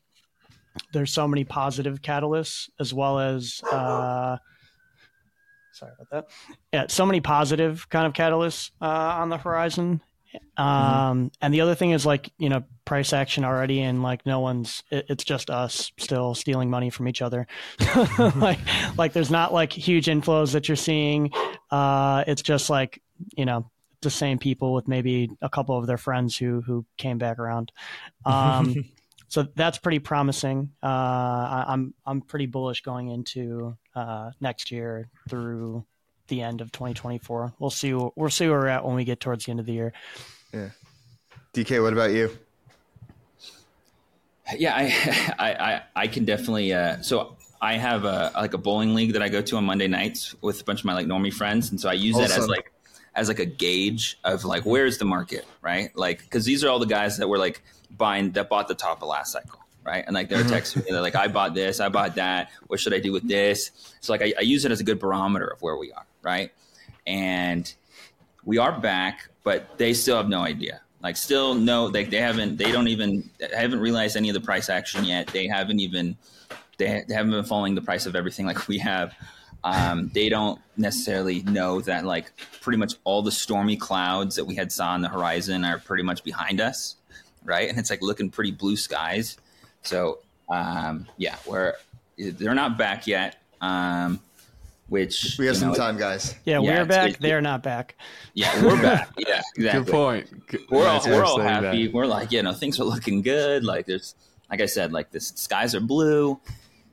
But um, yeah, they have no idea still. So uh, we'll see when the influx of users come in. I, I, I, you know, who knows? Who knows yeah. when that's going to happen? It and comes every, when uh, yeah. Tesla announces that Doge is the the cryptocurrency form of payment they're allowing on Cybertrucks. Yeah, actually, um, let let me add a, a you know secondary question on top of this market um, topic is that usually when we see these meme coins kind of pump so hard is usually at like the last leg of the yep. cycle, you know. But then now we're kind of front running that last leg so that we can get to the next next cycle. A lot of times, though, it's an intra we're, we're so right? early. No, a lot of times it's an intra leg. Like you know, you have to remember that oh. the the meme coin profits then flow back to BTC, which then flow to ETH. ETH is always the last to pump. it goes uh, yeah. it goes alts, BTC, ETH, and then Doge. You know, on the heartbeat, but everything else, you know, I, mean, is, vol was so low for so long mm. that like I think people were just getting bored, and that's why we saw a lot of the meme stuff happen so early totally. in the cycle. I, I mm-hmm. I'd be surprised if now that things are a little bit back, if we see a lot of meme coin action. I mean, a lot of the meme coins from last cycle are, you know, they they they've had some like uh, litigation against them. Mm-hmm. mm-hmm. Um, so I, I don't know I, if vol comes back and there's stuff for people to trade then maybe there's going to be less of it on the on the front half of the cycle. I don't know. Right, right. Nah. I mean, I'm just talking about right now, right now with meme, yeah. with bonk, with like uh, already ticker um, Bitcoin. You know, yeah, yeah, ticker Bitcoin. Exact. So I'm just like SPX sixty nine hundred. All those skits yeah. are in my replies. Dude, Every, it's, it's kind of like post, rocking yeah. my brain a little yeah. bit. Yeah. Yeah, I, cool. I, definitely kind of uh, align with DK. I think a lot of those were because people were just bored and it's something fun mm-hmm. to trade. Um, mm-hmm. uh, but I also people just want to feel something. Yeah. Yeah. No, really, it is that. Um, but I but I also think that uh, given previous uh, cycles, usually there's an alt rally, then BTC rips, it punishes everyone who decided to still hold alts, then ETH catches up and punishes everyone who's still holding alts, and then BTC and ETH rip more and punishes them more for not swapping to BTC or ETH, and then alts run and and we all die. And we all, then it's over. it's like an orchestra. It's like a whole symphony. It has its ups and downs. It's beautiful, and as you know, we're on the precipice of a of a new song coming up. So it'll be it'll be fun to ride this with you guys. Hell yeah. Yeah. What um, are you think, excited about, Dave? What uh what are you know some things that you've been around now for for a little bit? Yeah. What, what are uh how are you feeling about the market? Are you as are you as hopeful as us? Yes, I am incredibly hopeful. Um, I've been thinking a lot about stablecoin about BAM. I've been thinking about a lot about BAM.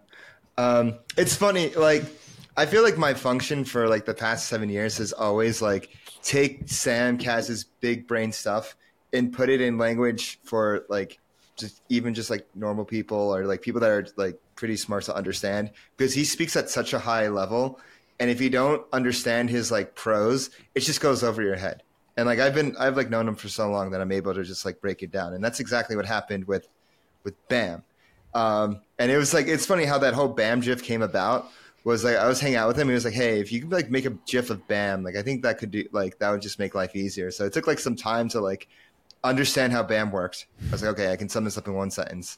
Then I was like, we got our guy Peepo to um, make a GIF of it, and literally that one GIF just like took off, and then like another have like the classic screenshot of Sam, and then boom, everyone's talking about it. So yeah. I'm excited. Yeah, I'm excited about yeah. Um, but another thing I've been thinking about is like with stable coins, like people talk about CBDCs and like, oh, like the US dollar, US dollar CBDC. I don't think that's going to happen. I don't think the Federal Reserve is going to issue oh, CBDC. Happening. No, no, no. I don't think it's going to happen. Um, I don't think the Federal Reserve is capable of doing it, nor it's in their interest to do, to do it. Um, I think you're going to have a bunch of like payment stablecoins.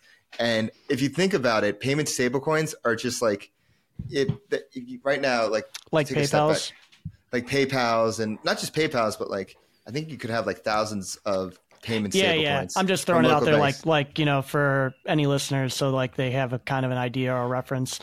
Yeah, because it's like an unlimited buyer of U.S. debt are these stablecoins. It's like a new, it's like a new black hole to like fund U.S. debt. Um, so you have like China and like you know they're like the largest holder holder of treasuries and whatnot in like other countries, but like as they look for alternatives, like the U.S. government is gonna like want to find new holders of debt, and now there's this internet frontier of sovereign actors in the on-chain world that can like be those holders. So like it seems like it would make sense for the U.S. to like prioritize and like be friendly to stablecoins, and it's just absolutely insane to me that they're not. Here's because, a devil's advocate for you. Do yeah. you believe that we will be uh, that 10 we'll say 20 okay 20 years from now that we'll still be using paper currency paper like paper currency in general yeah yeah um, we've rid of good... like paper like everywhere pretty much but we still use you know we'll call it paper paper currency like okay. so like india right like, isn't that india doesn't it's all digital now I think it depends on the society. Like I was, I mean, I was in Japan, and like they're still big on using paper currency and coins. It's different.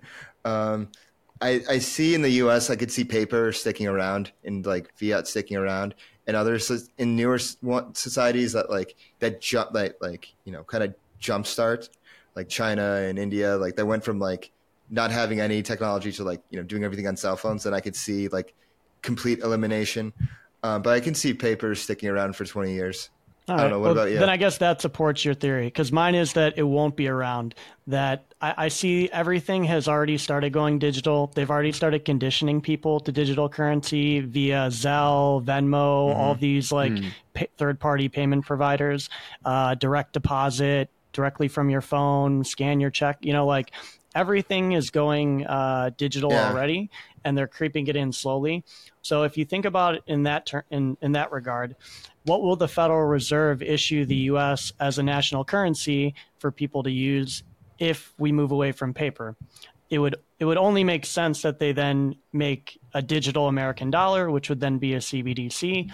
And the benefit to them is that they're worried about all of the money laundering and money that's not accounted for and taxes paid for. Now they have tracked uh, everything, all inflows and outflows from every person that they've issued money to. And for them, they can have their own private chain and they can do everything in the dark the way that they want to, and no one's going to be able to see anything. Like I, I, just see them creating their own their own chain that operates in a way where they can do things privately on their private side, and then the public side, public facing, is what you know they'll use to track the rest of the American citizens. I, I just don't. I mean, I just don't see that as being a way to like exercise efficient or good monetary policy. I think you know the U.S. Federal Reserve um, kind of Federal Reserve system with you know the, the branches and the commercial banks has worked out really well over the past like 100 years in terms of growing the economy. Now we can like say we can talk about how like the dollar has decreased in value. Yes, but in terms of like US economic might from like 1913 to now, I mean to like for most of the 20th century, like it became the number one economy in the world. Sure, because um, we have the strongest military in the world. Military, yeah, yeah. I mean, that's why. Funded. Like you know, yeah. it, doesn't matter how how down the dollar is if we'll nuke the shit out of you if you stop doing business with us. That, that's a little yeah. dramatic.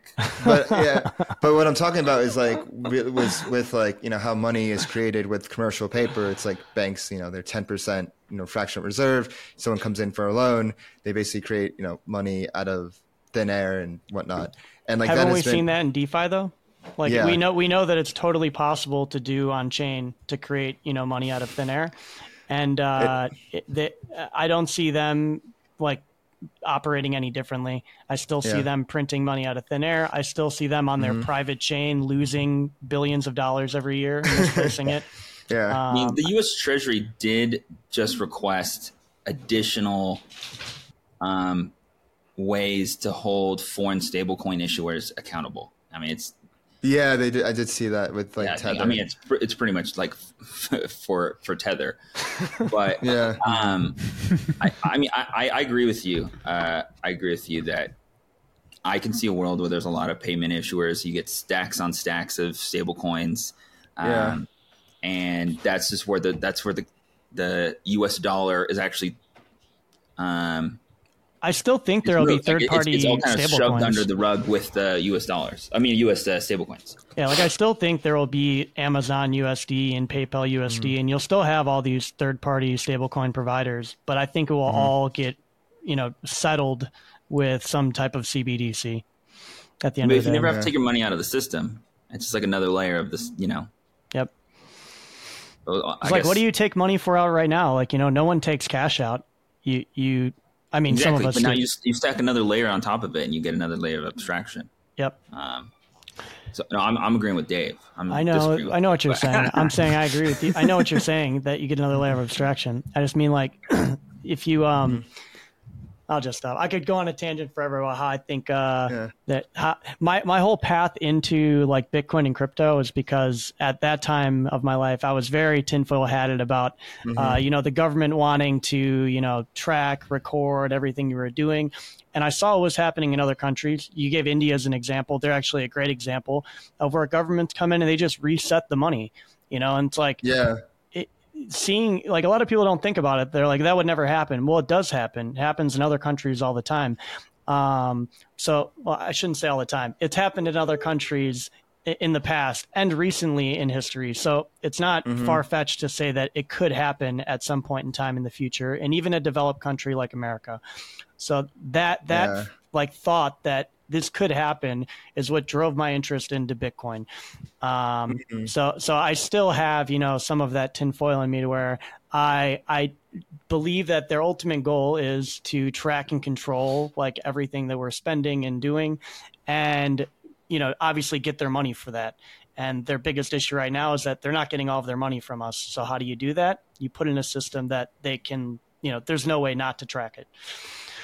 Yeah, I guess like where I could agree with you is if the if a CBDC isn't created, but if they like make like a certain payment stablecoin as like this is like the stablecoin in which like everything like settles in and everything goes back to that, and that stablecoin has like a direct line, or like a few different payment stablecoins have a direct line to like the Federal Reserve, and they have their like tracking system that way. I can see that as more conceivable. I just don't think like the the Federal Reserve is I could be wrong is capable of creating like a CBDC, nor is is it in their interest. I think they're more concerned about like the monetary policy of fiat right now. Like they're looking into it, but I don't see it. But I, I see for smaller countries and city states like Singapore, like Hong Kong, like CBDCs, hundred percent. To be clear, 100%. I definitely don't think like the the talks that like you know some uh, uh, states you know in the U.S. are having and fears over CBDCs coming. I don't think this is something that's going to happen like a year from now or five years mm-hmm. from now even. But I do think that within the next maybe decade, that this is something that uh, governments of developed countries start like heavily considering and implementing. Yeah, uh, yeah, we can talk about this uh, for for for a minute. Um, I'm gonna Kit. What are your thoughts here? I think in terms of the U.S. side, I don't think the CBDC will come out. It would rather be a lot of more privatized stablecoins like JP Morgan coin, but effectively it's still state owned. But mm-hmm. it doesn't come with that reputation risk if something were to happen, right? Because the U.S. government's not going to want to put its name on something that it can't fully fully control, but it could exert pseudo or proxy control over, say, you know, JP Morgan, any of the big four, big eight banks um, in in the U.S. I think they'll probably do that instead of issuing one on their own. Mm. Yeah, uh, I'm trying to think what else I've been excited. We just went on like a large, a long tangent with that. I'm trying to think what else I'm excited about in crypto. This, I mean, there's so much shit going on. Um, I'm really excited about subDAOs, to be honest. Um, we had Rune on to talk about subDAOs uh, with what they're doing with Maker and like you know like DAO. We we saw like you know the Kumbaya DAO phase in like 2020, 2021. It was funny. I went to um, what was it? was it MCon? I went to MCon in 2021 and like it was all like bull market vibes. And then 2022, mm-hmm. it got real. And then this year, it was just like, yeah, we need to have, yeah. It was like, oh, fuck. It's like, these are actual organizations. We need to have standards. Like, how do you not just like onboard people, but like offboard people and like yeah. how do you have quality control and all that. And then in 2023 there wasn't even an mcon to go to. So like that that, that was like the, the dao phase. But like i think if you can like run or if there's like a way to like if like you align incentives with protocols how do you like align incentives with like with people? And if you can like do that right i think like well, it has to be a passion project for them, right? I think a lot of the mm-hmm. problems with DAOs is that people are excited because it's something new at first, and they're like, "Oh, I want to take part in this," but because they're not building it, it's like it's not full time for them, or it's not their true passion. Yeah. It's just like, oh, okay, you know what? Like, I'm just I don't feel like doing this anymore. You know, it's just extra yeah. work. So you're right. You have to align incentives, or you have to find a group of people that are actually passionate about pushing forward whatever the goal of that sub DAO is. Maybe it's event planning and organizing. Like, great. Like if that's maybe that was your job in the real world, so you're really going to excel at that here, and like mm-hmm. you know, mm-hmm. you can take part of that and lead like a subgroup that does that for for you know uh, an L2 or something. But uh, I think a lot of it is like finding people that align with you know your your I don't want to say vision, but your passion um, I, to run those mm-hmm. types of groups. I've been thinking about this actually a, a decent amount, and I'm like, what kind of limits like leadership roles within like subDAOs or you know running work working groups? Like, what is the reason that you know there's not a lot of take up when, especially when there's like so much money like in play here, um, mm-hmm. and I feel like a lot of it being short term nature commitments disincentivize people that like are super talented um, and that have the skill set to leave the, whatever they're currently doing to then invest the time in something that you know is is is it, it, it's it's a big commitment to like leave a role that you're doing if uh, to leave a cozy, secure, you know, exactly, uh, right? desk so, like, job. Unless unless you commit to these individuals, Um, and if you're like, I was like already, you get so much pushback on rates. Like, what, how much this person is getting, right? What is a, mm-hmm. an agreeable rate to pay this person? You get so much pushback on that already. Um, what? Why would someone, yeah, who has that that safety, um, and they're already enjoying what they're doing, why would they leave mm-hmm. that, right? So you're not going to mm-hmm. get the best talent in the current models that we see. Um, yeah, it's like how do we how do we do that so we can you know still adhere to a maybe a shorter time window, maybe like a six month or something. But if it's renegotiated or if it's continued from that point, they have way more upside, right? Of mm-hmm. being able to take advantage of that, right? So you have to you have to introduce vesting. You're going to have to introduce like ways to get people out of those those roles that they're currently in. Yeah, uh, right now it's just not there. Um, a few months ago, we actually saw it was on the Curve forum uh, requests for funding for all their different working groups and subgroups. Um, it was like a few. I, am not sure how much it was. It was like definitely in the millions, and um, and and there was this whole discussion, and it ended up not passing for a variety of reasons. Um, you know, you can make the argument on the on the the proposer side saying like, hey, like if we want to, you know, get the top talent and they're they're not going to leave their jobs at Meta or in Silicon Valley to go like be in a much more unstable position working for a DAO, and especially if you're not going to pay them as much. Um, you know, we have to be. We're not just competing with other people in crypto. We're competing with like other people in all of tech. But on the other side of like the people that like had you know things that you know what could have been improved, it was like you guys didn't do the proper politicking. Like, where's the accountability? How's this funds be? How are these funds being allocated? You know, what's the timeline? Like, could you have like split this up into smaller proposals? So i think it's kind of you know at the end of the day it just comes down to communication between you know with politicking like those proposing and p- key stakeholders and the community at large. Um, and just getting everybody aligned and like it doesn't have to be like oh like perfect but it just has to like people can just like live with it. Um, and then it gets passed and then you can see where you can improve. You can keep people accountable. And as long as you can see progress made and see like how you know actual gains and results from there that should really like all that matters at the end of the day. And just people without precedent people are like sometimes struggle to mm-hmm. as a DAO voter to like vote on anything. And but you're not going to get precedent unless you use, it's like a chicken egg problem yeah. Yeah, yeah that, that's why i say like with proposal like people like proposing DAOs like start small start with like a trial. Like that's what we did at flywheel like just you know 18k for six like for three months like something low pressure show like you know hey we're committed. And that's how you build trust with the community because it's like even if you're like a big name and you like come into a DAO and just because you have a name does not necessarily mean you're going to get the funds like and mm-hmm. stuff. Like people like big names are thrown like here and there like all the time. I don't want to throw him under the bus, but I saw a recent Aave, or maybe it wasn't recent, but I saw an Aave uh, grant uh, or Aave DAO forum thing that one of their contributors was uh, being bluntly honest with, we'll say, practicing radical candor with uh, the uh, service provider that was requesting for more funds. Um, you know, and I think maybe more of that needs to happen. A lot of people are afraid to speak out. You know, they think like mm-hmm. uh, there's two problems. One being that uh, not enough people are are willing to speak out because they're afraid of how that may impact their relationship with other service providers in that mm-hmm. kind of sector or other uh, maybe members of the DAO, other protocols that have worked with them or have ties with them, and the other one being on um, like the the voting or delegate side that uh, the ones that aren't builders don't know the the relationship or how actually working with some of these groups are so for them, they just see a big name. They think of the reputation that comes along with it. So they think, hey, this will be mm-hmm. good for them to partner with them. Uh, it will only bring about more attention and, you know, then more users. And, you know, they just think of it in regards of like attention gravity and that, oh, more attention gravity, more good. Um, and they don't actually understand that you know just because they're a big name doesn't mean that they're allocating the resources or the time mm-hmm. uh, to the protocol that some of the other ones may be and that those ones will maybe be the big name in another year or two years, you know, and uh, so yeah, there's there's def- you can definitely lump it all into like communication.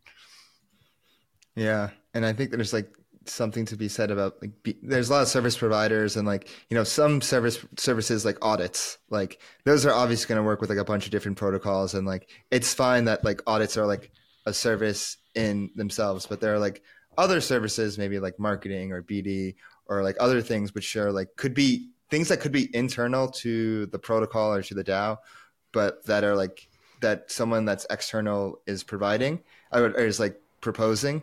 Um, it's kind of like, like with those kind of things you need some sort of loyalty built up. You need some sort of like missionary nature to it. Otherwise they're just not going to have the same passion because it's mercenary in nature. It's just like it's a transaction like oh they're getting you see this a lot with like pr uh, that's like a good example like oh you like you you pay for pr you try they try to like do maybe traditional pr or like try to like drum up like whatever new product release or token this or that and you don't really get the results um, I know. I rem- in the past, I remember like in past things I worked at, um, I would do a better job getting PR for where I was working than the hired PR firm because like I knew I knew like how to construct the narrative and how to present it to the journalists and you know I yeah. I was like part of the project. So it's just like it, it makes a difference when you actually care at the end of the day.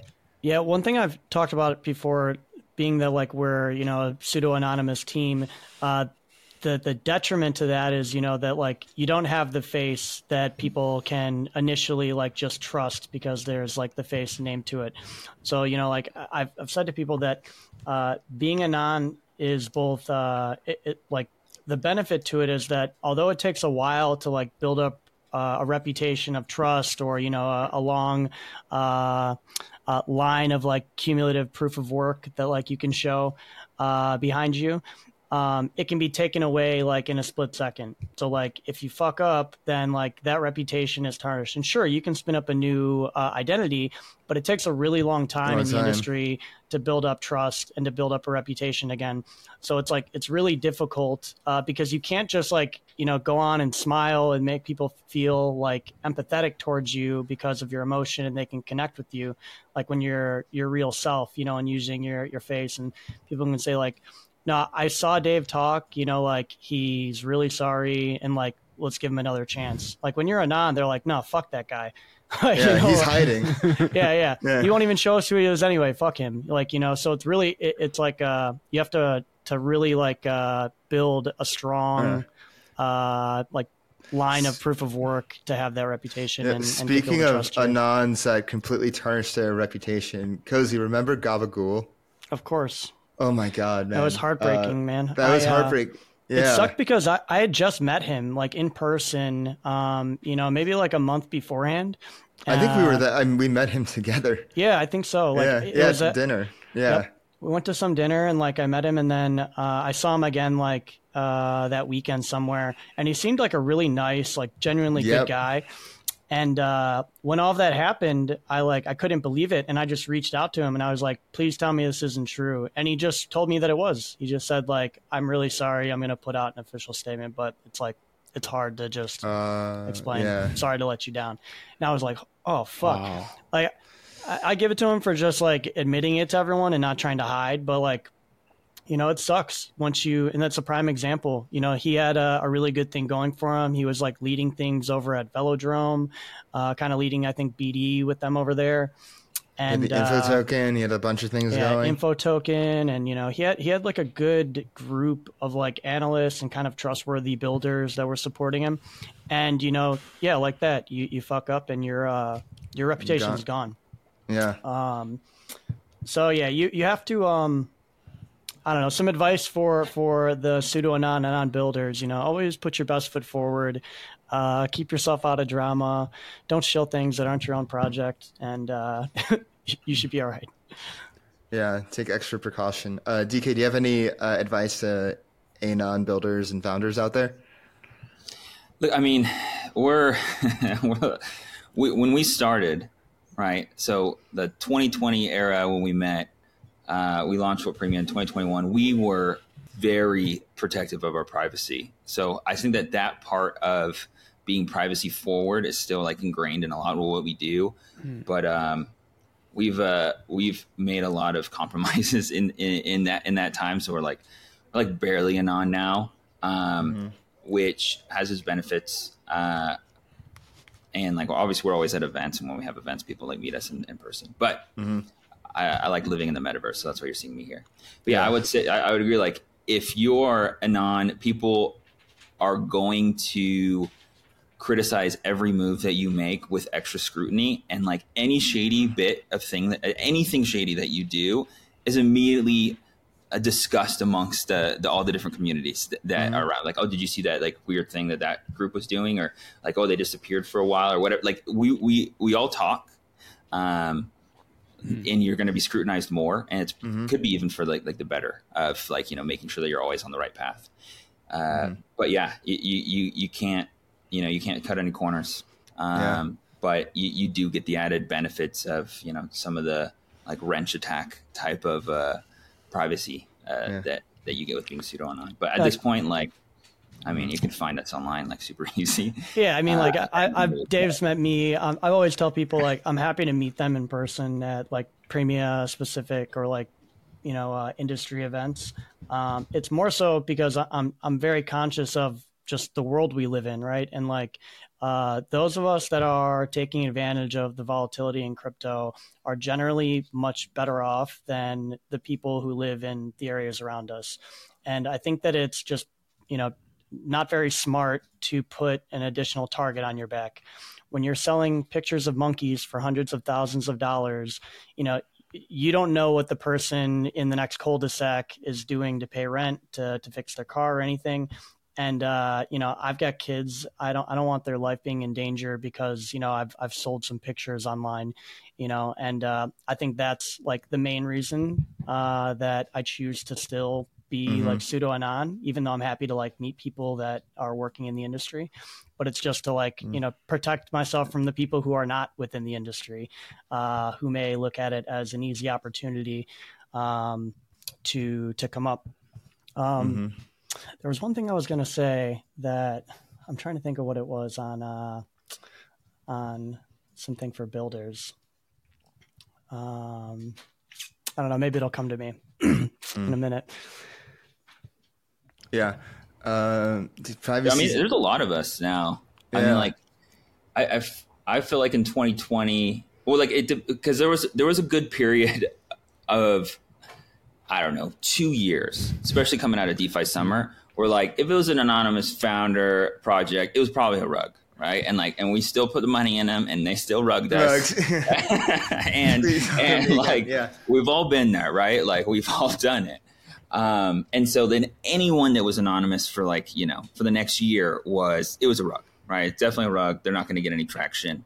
Um, but the guys that are stuck with it, like, I mean, they, like at this point, I, are there any anonymous real projects anymore? I don't know. A lot of the builders in this space that are anonymous have been here for like two, three years.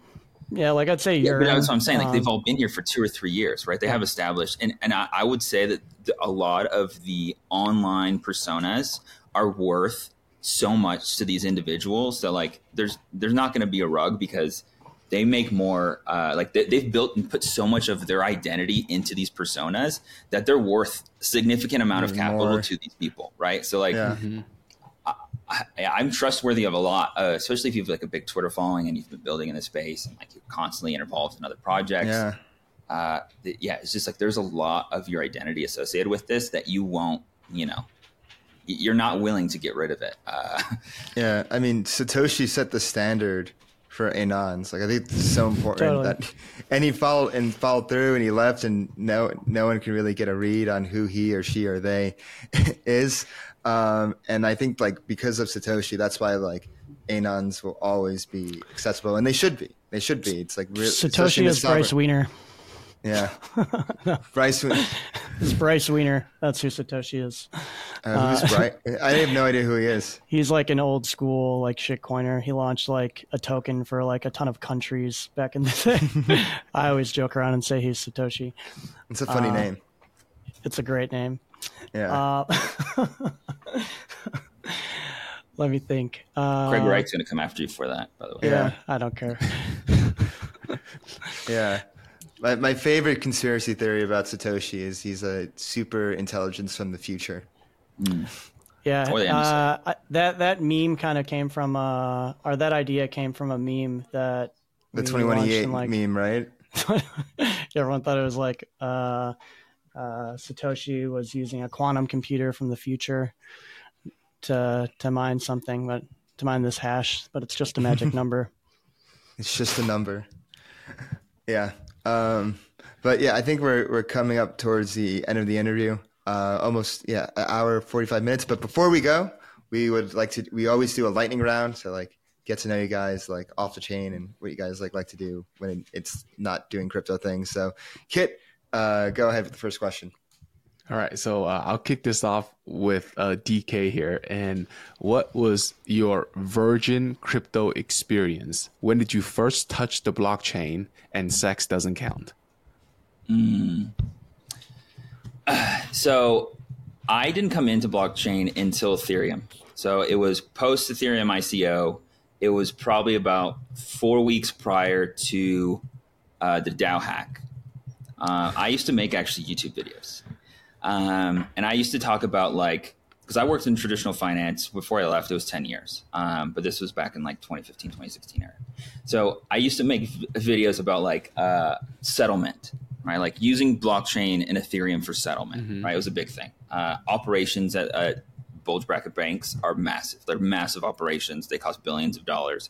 And I'm like, a lot of this can go away, right? There's a lot of there's a lot of processes back then. So, anyways, mm-hmm. I used to make videos on like using it for voting and using it for settlement and like stuff like that. Uh, those view, those videos never got any views.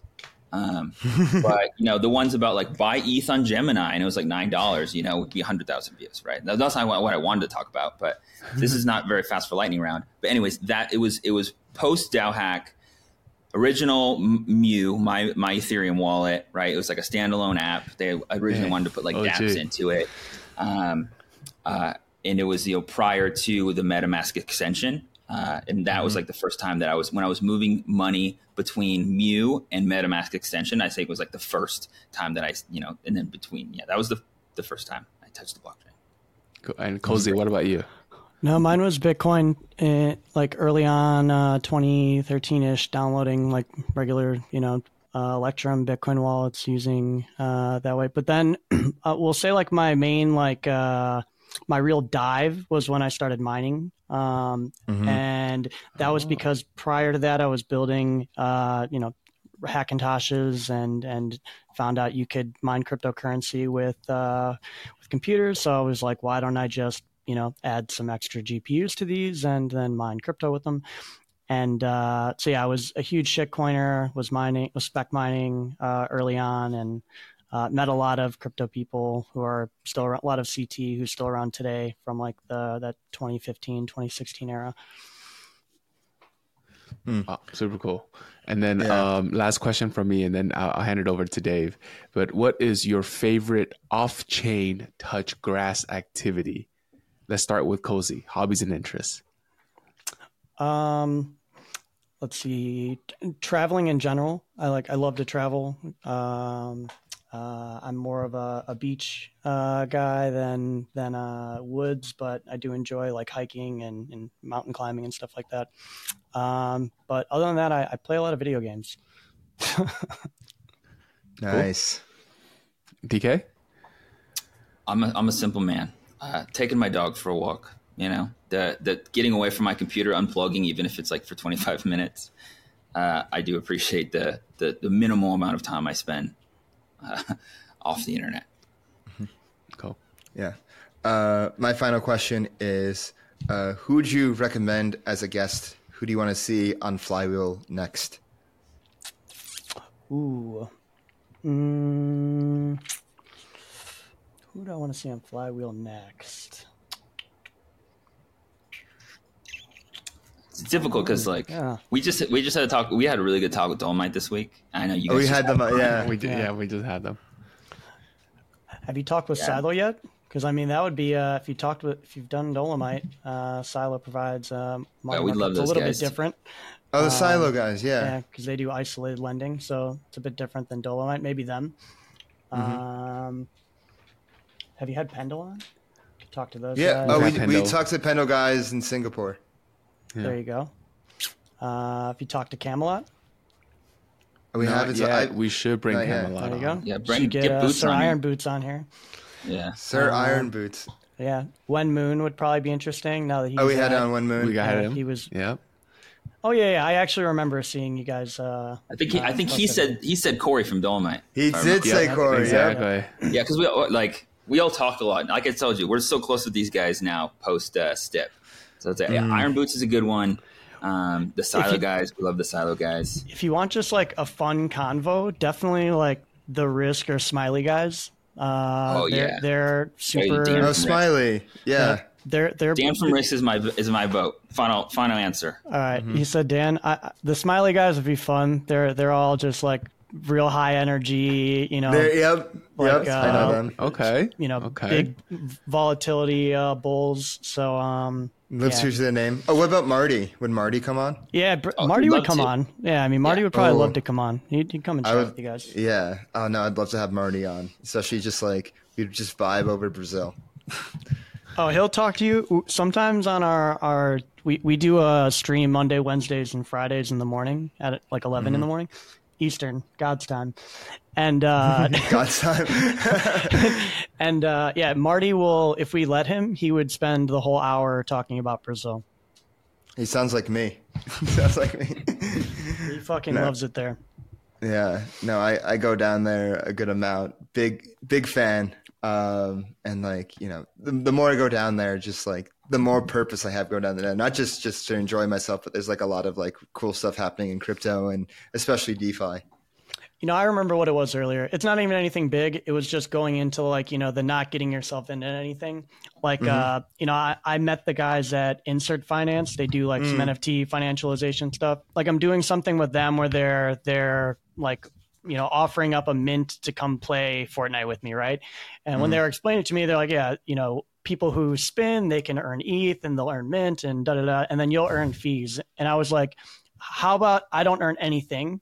You just distribute all of that back to everyone minting, and all I want is an NFT from the thing and to like have fun. Because like even that, like I just don't want anything coming back to me to where like, oh well, he took he's taking fees for this or he's taking fees for that. It's probably not frowned upon at all, but I'm so allergic to like just uh, doing anything that could like be frowned upon. It's even why like I shit post a lot less than I used to. I'm like ripping on people way less than I used to. Like Yeah. 20, 2023 uh, cozy is way different than 2021, 2022 cozy.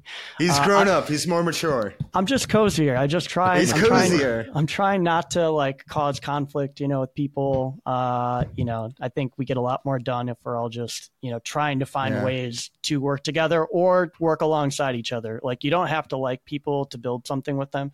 Um, you know, you don't have to like someone to be in the same room as them. So like, you know, there's no reason to to you know belt out and tell the world how much you dislike or despise some other you know protocol or person No need for beef. We're all vegetarians here. Yeah. maybe in the metaverse Maybe. i am yeah in the, In the metaverse, metaverse. in the metaverse, In the no beef i'm a vegetarian Yeah. Yeah. Uh, well, Cozy, DK, we're, we're coming up on almost two hours. Uh, thanks so much for coming on. Uh, and where can people find you guys on Twitter and find uh, Premia? you can find me at vcozy with a zero instead of an o dk is dk3 anon on twitter and then you can find premia at premia finance we, sh- we need to change that dk it should be premium. Do we need to now. change the premium? I mean, we can't tell. We can't tell people what we're going to change it to. but Keep them on your toes. It's, a, it's, it's on the to do list. Definitely on the to do list. Yeah. We get Twitter Oh. Premium this month. All right, guys, thanks so much for coming on, and we hope to see you soon. yep thanks Appreciate again the time, guys. Thanks, boys. Greetings, everyone. Welcome to the post game. I'm your host, DeFi Dave, here with Capo K. We are wrapping up a marathon of an episode with the Premia guys. We went from talking about options, the ins and outs of how Premia works, how options work, you know, where you can find product market fit with op- with options and how to get there, to uh, talking about like DeFi and DAOs and crypto in general, just like what's on our minds, you know, the DAO politics of Arbitrum. We went in, we we went all over the world here, all over the chain here. Um, and uh, Kit, what are your thoughts on this one? What do you think of Premia as a product compared to other options protocols that we had on here? So I I coming into this interview, I expected them to be like the other option protocols where they're building such super cool product and with you know for for for whom You know, that was always yeah. like my question. But then when they expressed how they view you know options as like a tool in the tool shed that kind of accompanies things that are popular right now, such as perps, are I, I think now like okay, you know, yes, now this project is different. They're not only building the product, but they're thinking about distribution. On the last episode with Gelato, the founder said, right? You know, first time founders think about product, second founders, second time founders think about distribution, and uh, spot on. And I feel like you know, uh, Premia has a proper approach to getting those users. So they're not building for the users today; they're building for the users tomorrow. And I, tomorrow. I think that's that's that's good. Yeah, that was the most exciting part when they were talking about the uh, the shared portfolio margin, that, that the things that are possible there. Um, and like that seems like you know like they call it the holy grail and the killer product and like that seems to be like the PMF for options like something like like that. Um, I really enjoyed this move, interview, especially towards the end, and we were just like because I've known Cozy for a bit, we were just like chopping it up and just like mm-hmm, talking about mm-hmm. you know what we thought about like CBDCs and we, what we you know thought about the space and like a, you know a, what it means to be anon. You know, I think they're the first ones to come on as like cat boys uh, with the Anata yeah. NFTs. They those were sick. You know what's funny? Usually when I do these interviews, I usually like I can't I like you know I think it's like habit like on a Zoom call you just like look at yourself so it's just like you're looking at yourself. But with this yeah. interview, I was just like I had them and I was just like looking yeah. at them and like seeing like what fine oh there's a squiggly in the background there's a moon cat like pimped out. Yeah.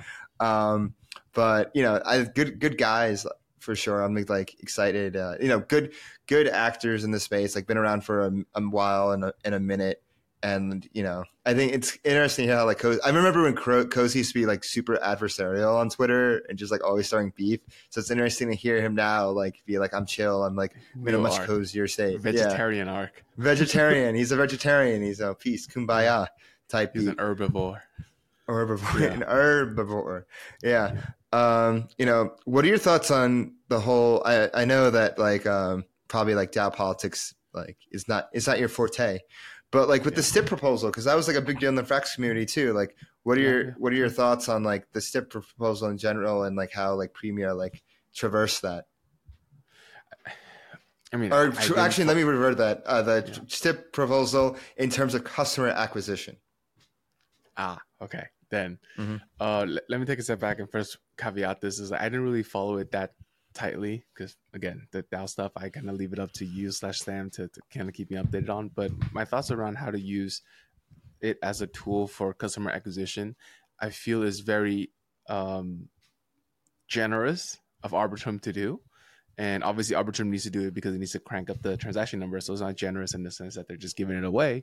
But I feel that, you know, providing the support to seed liquidity initially is critical like that's that's obvious but i think mm-hmm. the more nuanced part was like allowing each dao the flexibility to do what they want with it mm-hmm. is good you know normally like if i were to liken this to gaming if a publisher were to publish your, your game they would then pretty much run the live operations do customer user acquisition for you and they have a pretty strict mandate around that and they control how the money mm-hmm. is spent kind of users to target like they, they, they own all of that and the the pub, the game studios usually just take it and just like hope users come in and, and they, they operate around that. But whereas, mm-hmm. you know, Arbitrum is literally giving these tokens away and letting each individual studio in in the analogies that I was saying decide how to use it best. Right? Because mm. these everyone knows their community best. And I think yeah. that the secondary effect is like these emergent uh, um, emission mechanics came out, like Dolomite came out, right? With, with Dolomite I was was I thought was so clever. So I think it th- this unintended consequences of this emergent emission mechanic. I think is a great experimental. Yeah, uh, uh, you know, I just realized we've been interviewing a lot of Arbitrum projects. Premia, Dolomite, uh, Umami. Yeah. Maybe we yeah. should file for an Arbitrum grant. yeah, maybe we should file. yeah, maybe we should file for an Arbitrum grant. Yeah, I mean, well, I mean, I, it's kind of like interesting that naturally, like we go where DeFi goes, and like there's a ton yeah. of DeFi on Arbitrum, um, and yeah, like, true. yeah, we're not true. doing because of their Arbitrum. Goes. Yeah, we go where doing it's on it's on Arbitrum, um, you know, so you know it's interesting to see, and I think that would it's what really gives like Arbitrum staying power. It's like not just all these DeFi protocols, but also like the ground out uh, DAO politicking that takes place for like not just the STIP proposals, but for all this other stuff. Uh, you know, they're talking about like you know working groups for audits and for other things, and I'm curious for like what they may have in store this week that they told us like uh, you know after the show. I will leave it at that. And ARP from DAOland. Uh, but uh, yeah, this was uh, this was a lot of fun. Like been wanting to talk to uh, Cozy for a while, and it was definitely a cozy interview. I just like to give a shout out to uh, Ve Horny, uh, who's the one. It's one of the ah. funniest people on Twitter, and he's the one that like connected Frax with Premia like back in the day, and like uh, and he's the one. He, he's he people. He would we, we wouldn't have people without Ve Horny. I don't know if you know that. I, d- I did not know that. Yep, yep, yep. So like shout out Horny. Um, you know, you you the man.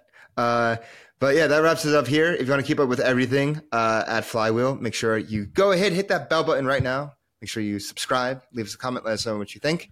Give us a like. Every little bit helps. Make sure you follow us on our social media at Flywheel DeFi on Twitter, Telegram, and TikTok. Uh, subscribe to flywheeldefi.com for all the latest updates, insights about Frax DeFi, and everything in between. You can follow me on Twitter at DeFi Dave22. You can follow me at 0x Kapital underscore K. And we'll see you next week. Peace. Peace. Everything said on this episode is not financial or tax advice. This channel is strictly for educational purposes and is not in investment advice or solicitation to buy or sell any assets or to make any financial decisions. This video is not tax advice whatsoever. Please talk to your accountant and do your own research.